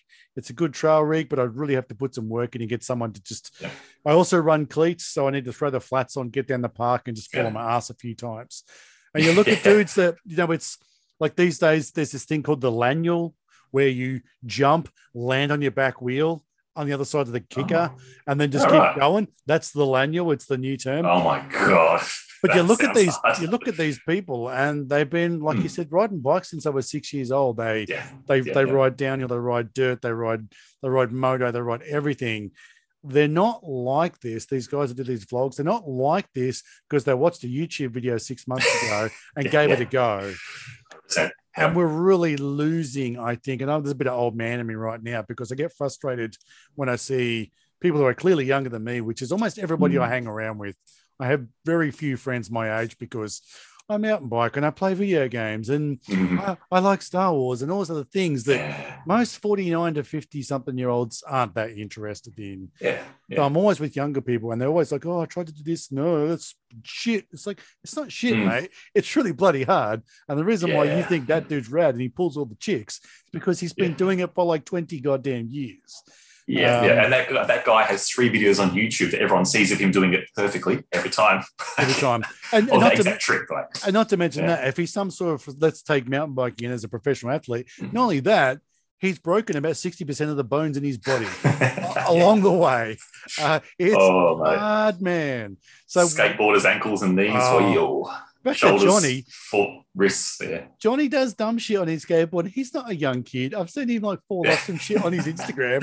I think he ends up Yeah. breaking legs and stuff. And it's like, yeah. what were you thinking, man? Like, I love it when you're a kid playing games, but you got to grow up, man, because it's going to ruin your life, you know, at that age. Get a hand to him. So, like, I- Uh. I guess coming back around, like when I see Mm. someone like yourself that's got the patience to work out the puzzle, and uh, I Mm. think the motivation is, oh, you know, what, I'm trying to cover some costs. Would I like to do this for a living? Shit, yeah. But in the meantime, this is just keeping me alive. This is my art. This is, this is what I enjoy. and Um, actually, yeah, I love doing it, even though it's work. Like, I can just get in there, earphones in, yeah, get it set up, listen to a podcast, listen to some music. yeah, Back in the drum and bass playlist, back in the you know the the grunge playlist, the new Yeah. metal playlist, whatever it is, just Yeah. really have this this time to good time. turn my, turn, my, turn my mind off now. Yeah, Yeah. now that I know the process and stuff, it's like switching my mind off and just smelling coffee the whole time. And How long does it take you to, to prep a drip? yeah, so the three liter one takes around about just over an hour to set up and get running. Right, right. And then what's the drip It's- period? Yeah, about 30 hours for that three liter one. 30 Yeah, 24, hours. 20, 24 if I get to monitor the drip like spot on like a few times, but like it's generally like a day, day and a half. So you have to time this, like, say, for example, let's say you put it on, you've got to put it on Wednesday sometime, and Hmm. then sometime Tuesday, oh, sorry, Thursday, like after work, you've got to Hmm. go there. So do you have to kind of like kick it off? Say you after work, you get there at 5 30 p.m. Hmm. Do you have to kick it off like pretty much 30 hours before that point? Yeah, yeah, yeah. Wow, and, that's, and get, that's a and challenge. get, and get, get, get it going and get it dripping steady so the drip stays cons- constant and Yeah. the drip's coming out the bottom constant and make sure there's nothing that's going to look like it's going to overflow or going to stop dripping. So it's So you sort of set it up and then sit around and monitor it for whatever 20 minutes Yeah, and go, yeah, yep, we're good that's to go. All right. Yeah, See you That's guys it, in man. a day in a bit. And do you like yeah. on, on that say Thursday Arvo, you're like sitting at work because you're in kind of like IT and stuff or something like that, server maintenance, whatever. Are you sort of sitting there looking at the clock going, Oh, any minute I'm getting out of here. I'm going to check a fresh batch. You know, like, it, yeah. okay, getting frothing for it. Is that how you feel? It's just yeah, yeah. I, I don't look forward to the cleanup afterwards, but just getting there and having this big Right. load of cold drip and then Yeah. pour, pouring into the uh, the the bigger bottle, the storage bottle, and Stick I'm your like, face in it and you go, blessed by Mike. oh man, I'd be I'd be off my face on caffeine if I Really? I'm super sensitive to caffeine. Oh Funnily, my God, that's so funny. Uh, Like a regular coffee takes me like at least six hours to get through, and I'll have it in two sittings. this is becoming more like Breaking Bad every moment because it's like I'm imagining you with a respirator on now so that you don't even breathe in the beans or anything like that. Oh shit! You're every time I do a drip prep, I'm actually awake for 30 hours. Mm. The, the only thing I can compare it to is 3D printing because I love Yeah. the feeling of, and I do know I do zero work. I just recently upgraded to a machine. I've had a machine that's like five years old. It's like a dirty old tractor with no roof and you gotta grind the gears and stuff like that. And this thing now has got a cabin and it's got a tape player and it's got aircon and Cool, you know it's like cool. power steering and it's like let's just go play a paddock. So it's just it's quiet and it's reliable and stuff. But the best I can do is get a model. that- I've designed a few things myself, all those brackets for hanging my controllers and a few things mm. for cartridges, and I've given you guys stuff stands for Game Boys and things like that.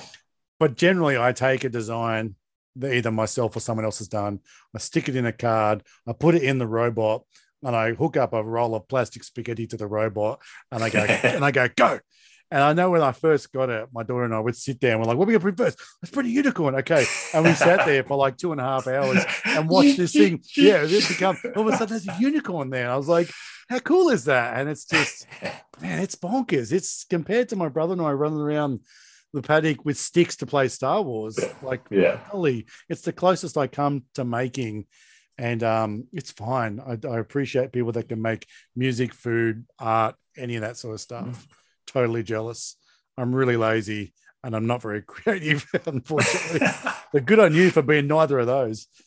oh man, it's um, yeah. I- was born out of frustration with the espresso machine. I was like, I'm never touching one again. So got the little cold drip set up, and I just keep. I don't know. I don't know why I didn't stop doing it. I just kept trialing and trialing. Yeah, yeah. I, I- I don't know. Yeah, that's that's weird. Do you have like a smaller version at home? It just does like I know a cup's worth in four hours, so you can sort of trial other beans or other processes or recipes that will translate into the big guy.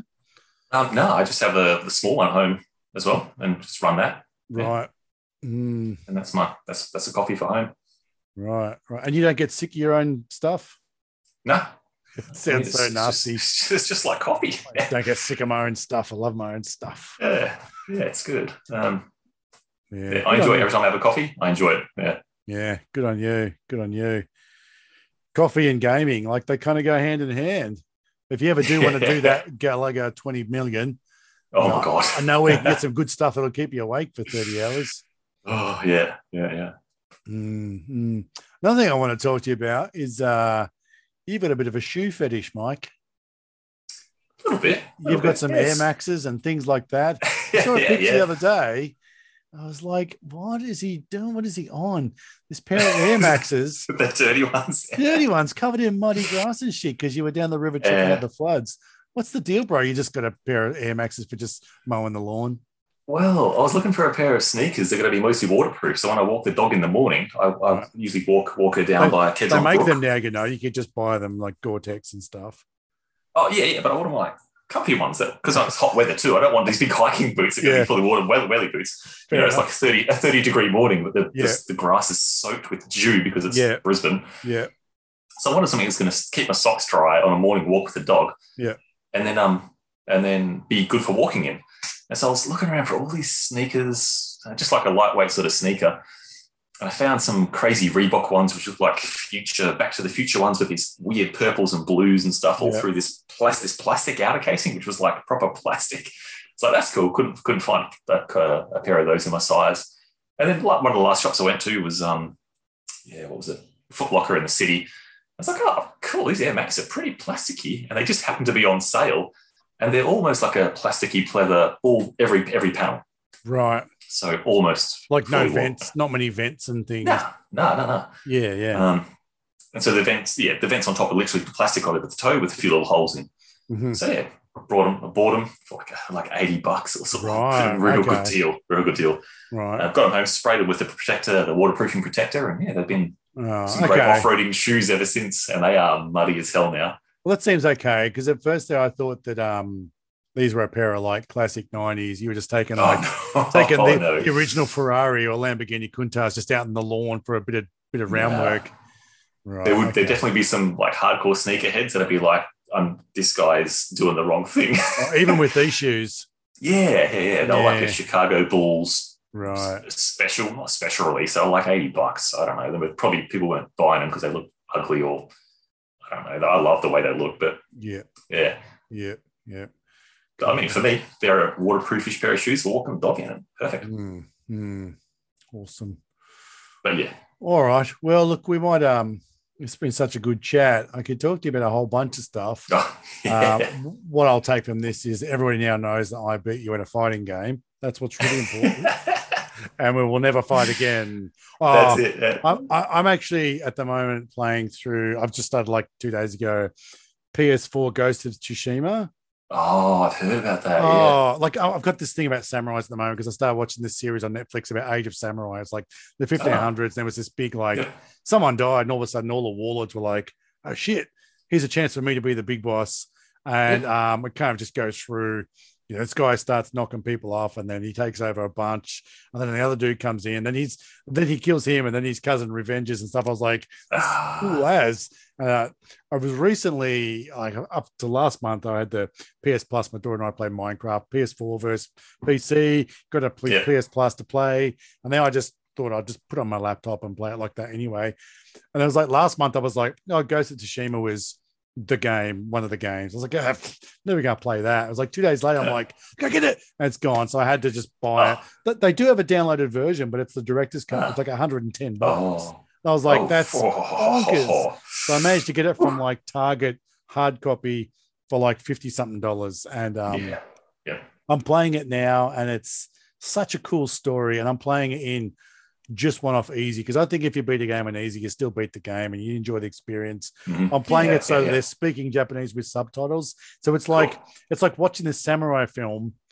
'cause It's got beautiful cutscenes, and I mean, I don't have a PS5 or a, a 75 inch Bravia, so I'm not spoiled or whatever. or you don't have the PS5, but you have a No. really, really great TV. Um, Uh, so for me, I'm playing it now. I've moved all my stuff with a HDMI switcher and stuff into my game room on my kind of like 20 something inch Oh. monitor. So I'm real close, headphones and stuff. But it's like watching a samurai film, and you kind of get to interact and be part of the process. Yeah. And it's um, and it's that real typical kind of Japanese tale where there's just so much honor. And I don't mean to offend any Japanese people that are listening, but this is how, as a Western Aussie kid, there's always this honor and sort of sadness and there's a loss but it's it's how it works it's how it goes Mm. and once you've made these commitments that's your commitment for life and if you turn and you say to someone i'll be back i just need to do this and then we'll go and take that castle together you're doing it you're doing it Yeah. and it comes through in this story and it's just i find it a really heart-wrenching story because there's a lot of the mongols invade this island just off japan and Okay. uh, i must be i don't know pre I don't even know the period. I'm not a historian. And it's kind of like now you got to try and push them back, but it's just this one or two characters kind of getting together. Um, fantastic game, fantastic game. Um, Excellent. What else? What else you playing lately? uh, I've been playing this game called Curse of the Dead Gods, also on PS4, which um, Okay. it's kind of like a Diablo type um, dungeon crawler, like you know, kind of um, what's that that view where you're like three quarters and ISO something, whatever, and Yeah, um, isometry. Yeah. yeah, something like that. And you kind of like you can go and collect weapons, and it's got this thing where you can kind of run a level for like 20 minutes and go, oh, I'm going to need to do that. Different branching paths, things like that. Um, Double Dragon on the Famicom, been given Yeah, a good cool, nudge. Cool. Cool. Um, bit of Xbox when the Halo series came out, started playing the original Ah. Halo, and that's that Yeah. blows me away. Like having the CRT, I can play Double Dragon on the Famicom all the way. When I first got the Xbox, for whatever reason, I assumed the original Xbox was HDMI, Yeah. Yeah. and I was very wrong. and I plugged it into my CRT, and I'm walking around. There's like lens flare and all this stuff, and I was like, I can't believe on the same technology. Sure, when they made the Famicom, the CRT technology was very different to Yeah, when this point. to when this 29 inch Trinitron Mm. flat screen came out and the Xbox, but it's still very similar. Yeah. And to go from that Famicom to the Xbox, I was just like, this is crazy. This is I love being spoiled where I can just listen to a podcast. You can tell me a game. I've got EverDrives. I've literally got access to everything, and I can Yeah. just kind of go get it, stick it on an EverDrive. You know, or stick it on, on an ODE or something and just experience it. Because for me, gaming is 90% experience. Like you and I were playing when I was over last with the Saturn, and we played that um that side shot side scrolling shooter with like Was- all the characters. I can't remember the name of it, but it's like Was it was it called Flink? no, it wasn't called No, Flink. It was it's a Japanese name, it was freaking fantastic. And they're like Yeah. They're throwing things and shooting things, and it's got that whole kind of like monkey magic-y kind of um, Oh, uh, yeah, Sengoku, Ten- Tengai Sengoku Blade. sure, no worries. Yeah.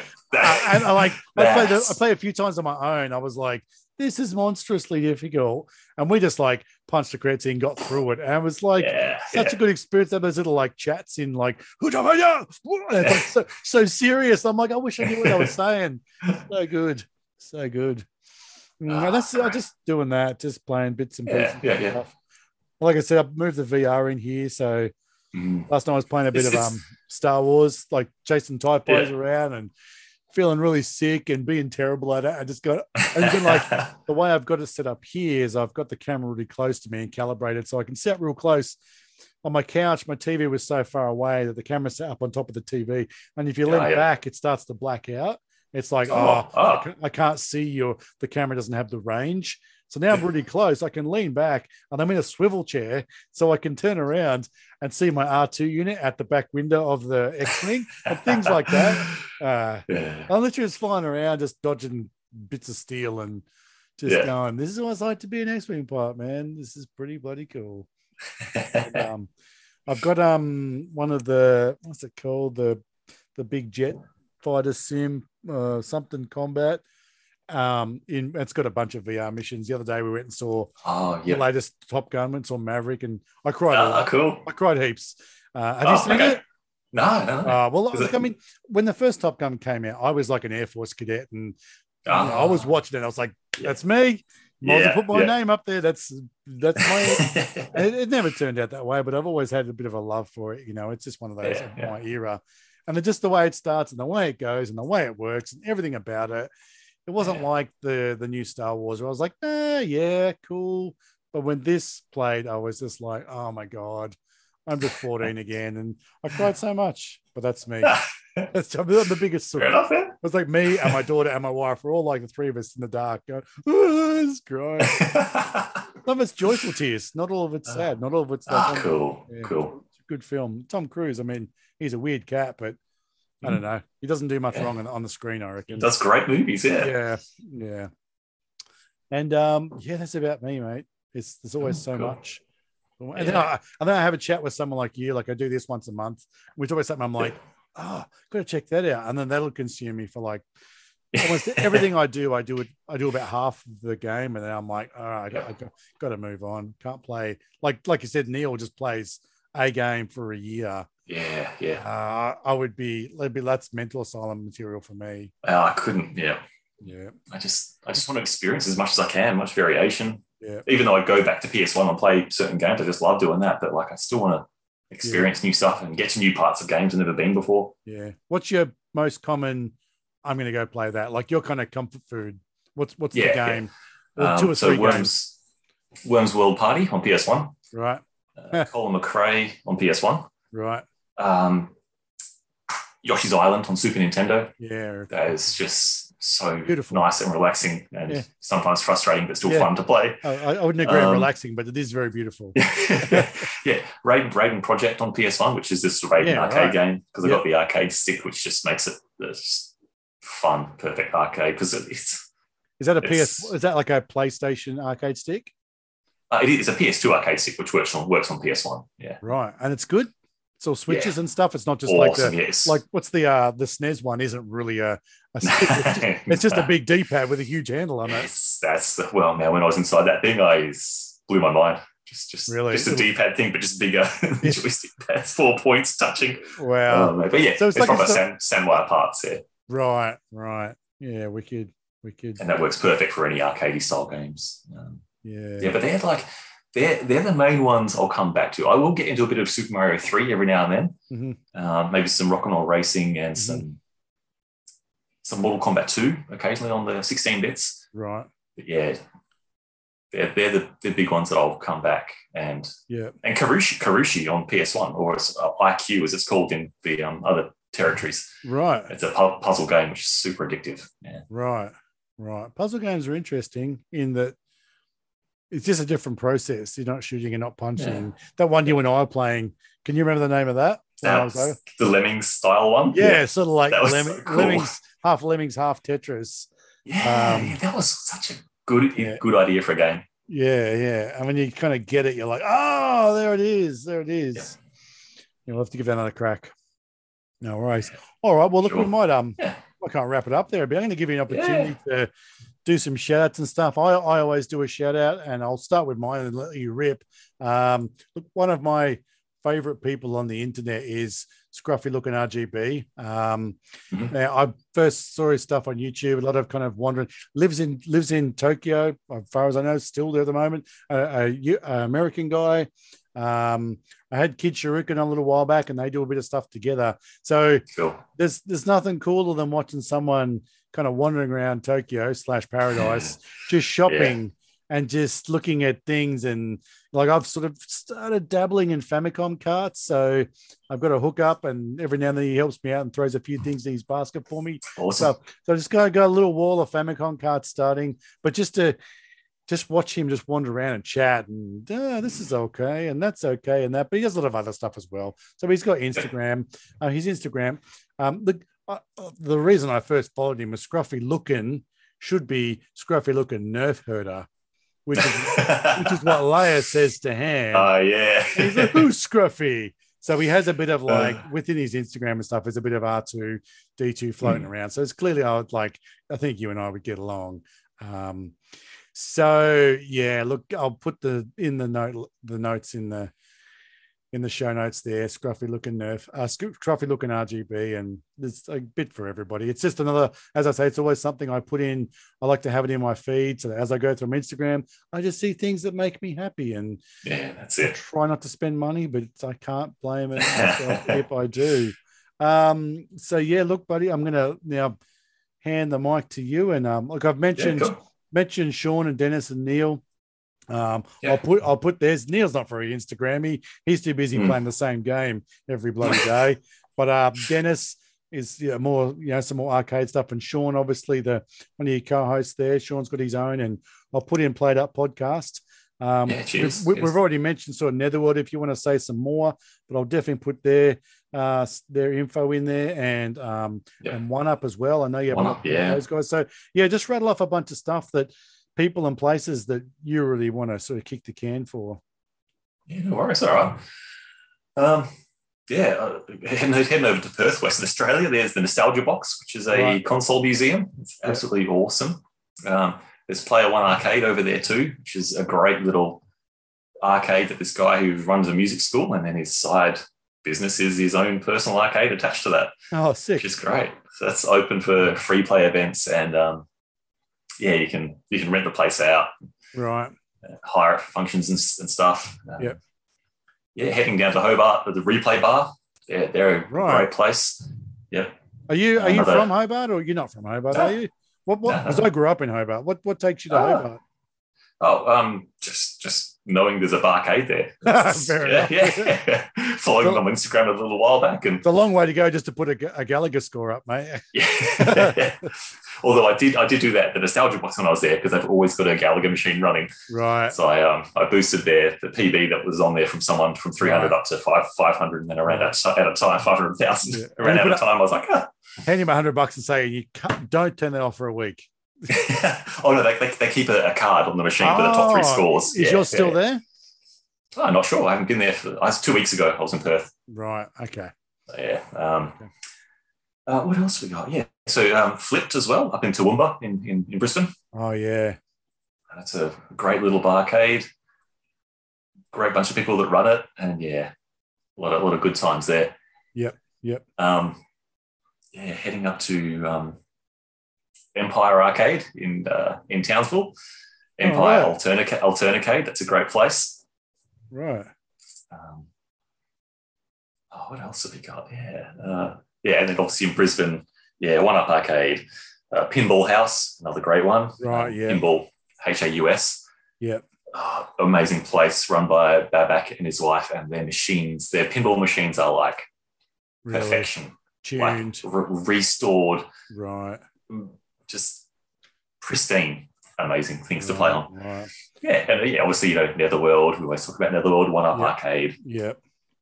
Um, Obviously, Yeah. obviously things like BPAC is is a big deal in your yeah, life. I mean, yeah, tell us Yeah, so some, some Netherworld and BPAC. Um, it's kind of go hand in hand. I think that's kind of where it all sort of started. yeah, But yeah. BPAC's a pretty big deal, hey, for this for this community. it's massive. Yeah, It's massive. Yeah, yeah. It, it, it brings the Australian um, classic gaming, or classic arcade gaming, and and, and pinball gaming communities to, to one Mm. massive competition event that runs from the 15th of July through to the 24th. Yeah. Just, Yeah. just going to double check that. I'm pretty sure that is Yeah. the dates. I mean, Netherworld really has the the recipe. I know I've done a couple of the ultimate denizens there, not because I've got a hope in hell of being even a blip on the scorecard, but you know, you rock up. Uh, there's 20 odd games that they've picked, you know, and everything Yeah. from everything from freaking House of the Dead with a light gun, and you'll Mhm. play a random person Mortal Kombat and a bit of Bubble Bobble, and there'll be like the first year I went, there was um Beat Saber on the PS4, and yeah. uh, and the, the reason why I bought uh, VR for my PS4 was because of that game that time. Um, was it? The last one, one of the games was Mega. Dri- Uh, sorry, Master System California Games, just the BMX. Oh, yeah. And there was just so much stuff, and you're like, I would never have touched this game. And just to see, it's such a level playing field because just to see, like, I know, like, at least half a dozen people in the room amongst the 30 to Hmm. 50 competitors at just that denizen, which is not related to BPAC, but a similar feel that everybody's there for Yeah. fun. But if they were running side by side, people are kind of dropping elbows and trying to work out what's going yeah, on here and what's going on there and how do you do Yeah. that? And just, yeah, bloody cool. Yeah, so yeah, so so BPAC is a massive competition that's open to the public. Anyone can buy tickets to come and compete in the arcade or the pinball competitions. Yep. There's competitions every day from the 15th right the way through to the 24th. Yep. Um, they just opened recently opened tickets for the final party frenzy, which is on the night of the 24th, and that is a a wild Does that party involve of, like uh, a bubble machine and you know, like shampoo there's bubbles? there's going to be smoke machines, probably there's some lighting shows. It's just like a, a like a nightclub disco. It's It's all gonna be back happening. a BrewDog. yeah, yeah, all at Brewdog this year too. So, um, and yeah, so you can check it out on bnepack.org. Um, you can hit the, the Instagram as well, which is um, just bnepack uh, on Instagram and Facebook. Yeah. Um, and yeah, it's, it's it's an amazing event. If if you're even interested in gaming in the slightest or pinballs in the slightest, anyone's welcome to come along, have a look, check it out. There'll be free play sessions for the public to come in and play if they haven't bought a ticket for competitions. So Yep. the public can just walk in and check these games out, watch the competitions, Yeah. play the games, play the pinballs, the arcades. Um, yeah, check it out. Buy some cool merch from the merch table. There's always a whole bunch of cool shirts. I'll, there'll Yeah. be some co- well, some coffee, some coffee. I'll be stocking there too, which is well, uh, a bit of dark matter to get you going. If you want to play a game for 30 hours, that's it. like yeah. that, just scull a, scull half a liter of this stuff. I know, like, Yeah. um, the, the first one I went to 2019, Billy Mitchell was there. And, Mhm. you know, regardless of what you think of him, to be in the same room, is it's a bit like being in the same room as one of the wrestlers that's wasn't as popular as Hulk Hogan. It was maybe a bit of a villain. Regardless, you're around someone who's part of the history. And I bought a bunch of his, it just felt like, and Walter was there. And I mean, Mhm. Walter was kind of pretty out there. It's like, Yeah. getting old and stuff, and they were kind of looking after him and that sort of stuff. But I bought a bunch of um a bunch of Billy's hot sauce and a bunch of shirts and stuff. Was I was like, I just got to grab this stuff while I've got the opportunity. I Yeah, got the yeah. um the uh, Donkey Kong Christmas ornament, the uh, you know the Oh, cool. Super expensive ones. Go and sign that. He actually, we were talking before. I was thinking about when you were talking about parking your ship in Galaga, and he was playing Pac Man. I was there like Ah, two in the afternoon. He was just standing there having a game, trying to do his thing. And I sort of standing there, and someone, and I let these sort of his his mind to let him know I'd like to, you know, have a chat with him when he's got time. Mm. Blah blah blah. And he kind of he kind of looked at me, and then he just played his game, and the next thing he just parks the the Pac-Man, turns around and so looks at me. He's a really massive dude. Like he is big, yeah, he's- very tall. for someone that can play with video games, he's got these huge hands. And he reached out with this massive hand and chatted with me and signed my stuff. And it's like, all right, no worries. And uh, got back and unparked his Pac-Man and moved on. Um, you know, you've got to be in those spaces to be around people that Yeah, that are good at what they do. And sometimes I, I know there's a few people I know that didn't even know this sort of stuff existed. And you just yeah, in your area, wherever you are, whatever you do, and the world's opening back up again, have a look around. There's stuff going Yeah. on that's just insanely awesome and fun, and you'll find your people. That's what I think Netherworld it. does. It just creates this places like Netherworld create these spaces for yeah. you and communities. the Yep. communities that's right you know we got we've got enough don't get me wrong i'm all for sports and the, what it does for a society but we've got enough football clubs we've got enough i don't know football clubs sort of, you know, we've got enough cricket clubs um, you know, Yeah, there's yeah. people that need more than just whacking a ball around um yeah sorry i totally overtook that feel free to plug anybody else or anything else or Yeah, yeah, no worries. Um, you, uh, a have, couple of favorite. you don't have an insta for your coffee that's just kind of on you isn't it Oh no, yeah, we do. Yeah, yeah, yeah. Oh, so it's um subculture cafe AUS on right Instagram and um and Facebook. okay We'll be changing the name on the um on the actual images to subculture cold drip very soon because we're not a cafe, we're just selling cold drip. So it'll still be under subculture cafe to search for us, but we'll be called subculture cold drip in the next few Right, weeks, right. months as we transition the And Uh, anybody in Australia could purchase coffee from you. yeah, yeah. have yeah, you done the Have you done the international No, no. At the, at the moment, I have to sell a lot to make it worth it for the person on the other side. Right. Yeah. Shipping. It would have to be a good few liters. Yeah. Yeah. Yeah. Right. I looked at I looked at shipping two one liters to the UK. It was already at sixty bucks shipping. Wow. Before And you was- bought it. Yeah. Yeah. Pretty so sure- not quite. Yeah. Pretty sure they've got cold drip over there. They could get cheap. yeah. Yeah. Yeah. Go on. Um, yeah, uh, a bit of, a bit of YouTube. I love a couple of YouTubers as well. Um, RMC The Cave, which used to be called the Retro Man Cave. A guy called Neil runs that channel. He's got his own. He's built his own video game museum in the past Wow. year or so, Nice. uh, year, year or two. Yeah, he renovated the upper levels of the old mill in um, in England somewhere, and Yep. yeah, yeah, definitely the um, the My Life in Gaming guys as well. Um, the which which are great. Yeah, MLIG. They are they do a lot of good stuff. Um, ET, ETA Prime is great to Yeah. watch. Yeah. Yeah. He Yeah. picks up a lot of the new like Chinese made handhelds and stuff. Yeah. I appreciate his honesty. You know, and his Yeah, yeah, just one of those guys that's out there and just I don't know how these dudes get hold of all this stuff. They must have boxes of gear that they kind of Yeah.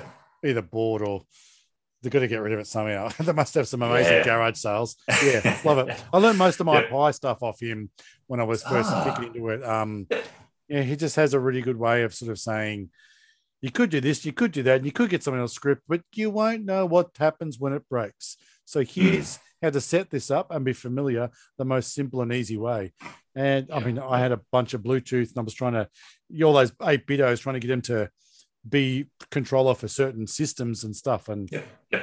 his his stuff is great.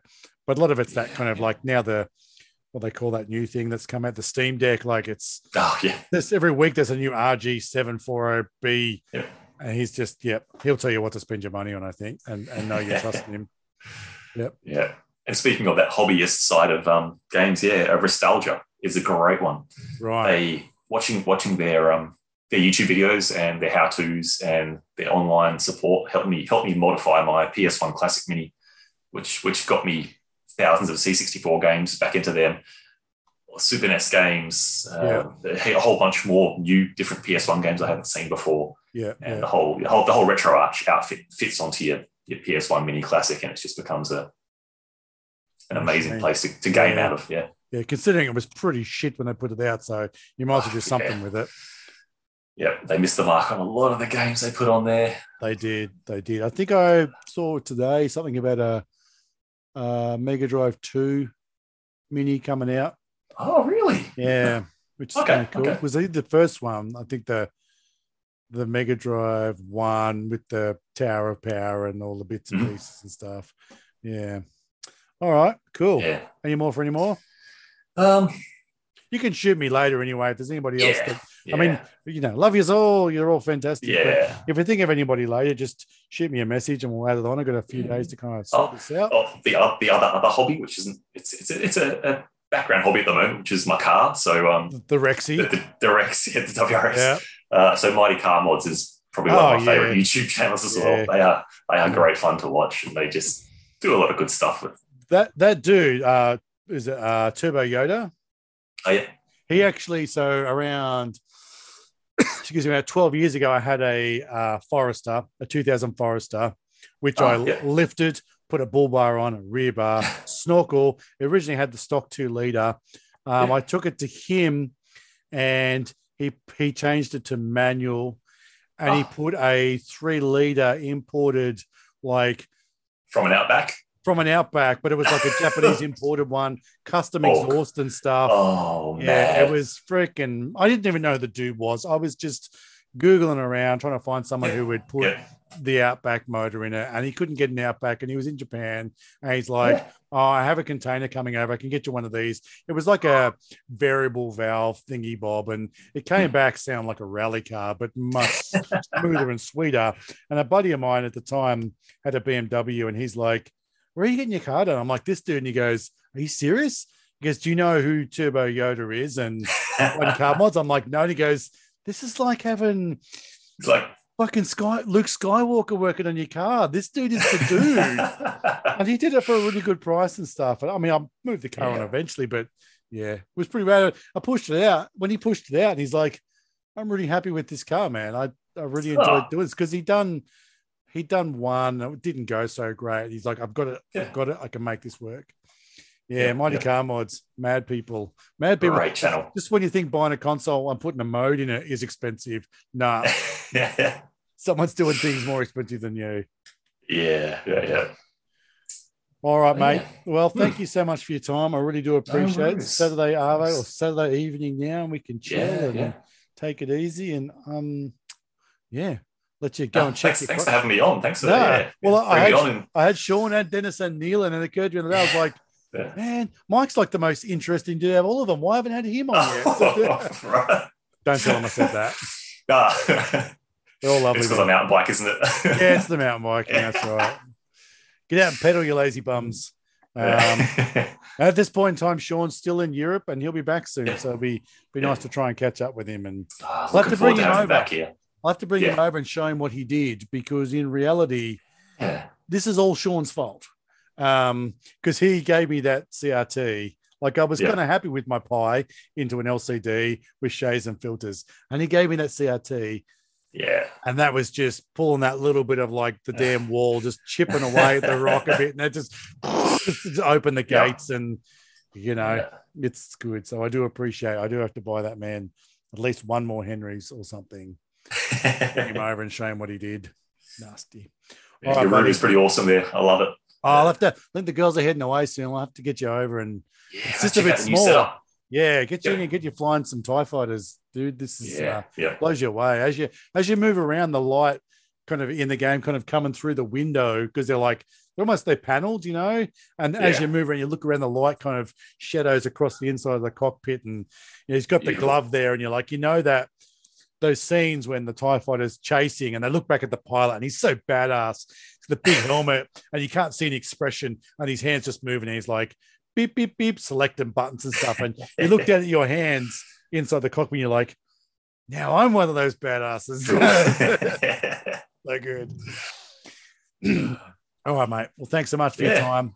We'll get, cheers. we'll get together soon for some gaming and some riding and Yeah, sure. have a sniff of your crazy coffee and uh, you take it. I gotta get out on. I gotta get out on those trails with you. That's Mate, it's been I'm- too long. I'm here all the time, and now's it's Yeah. good now. It's not bloody hot. You'd have Yeah. very few excuses to not come out for a spin. Heading That's out it. tomorrow at about oh, seven ish. So if you want to be up and at it, Oh, you can be here. tomorrow morning. I will check. I think we might have something on. I'll double check. If know. not, If I don't hear from you, yeah. then you're a lazy bastard. yeah that's it. Yeah. Right, do you see my bike? Oh, it's a mess. Ah, well, it needs, sounds like it needs a good riding. That's Yeah. Cheers. All right, buddy. Thanks, Take it easy, eh? You too. Gotcha. Bye.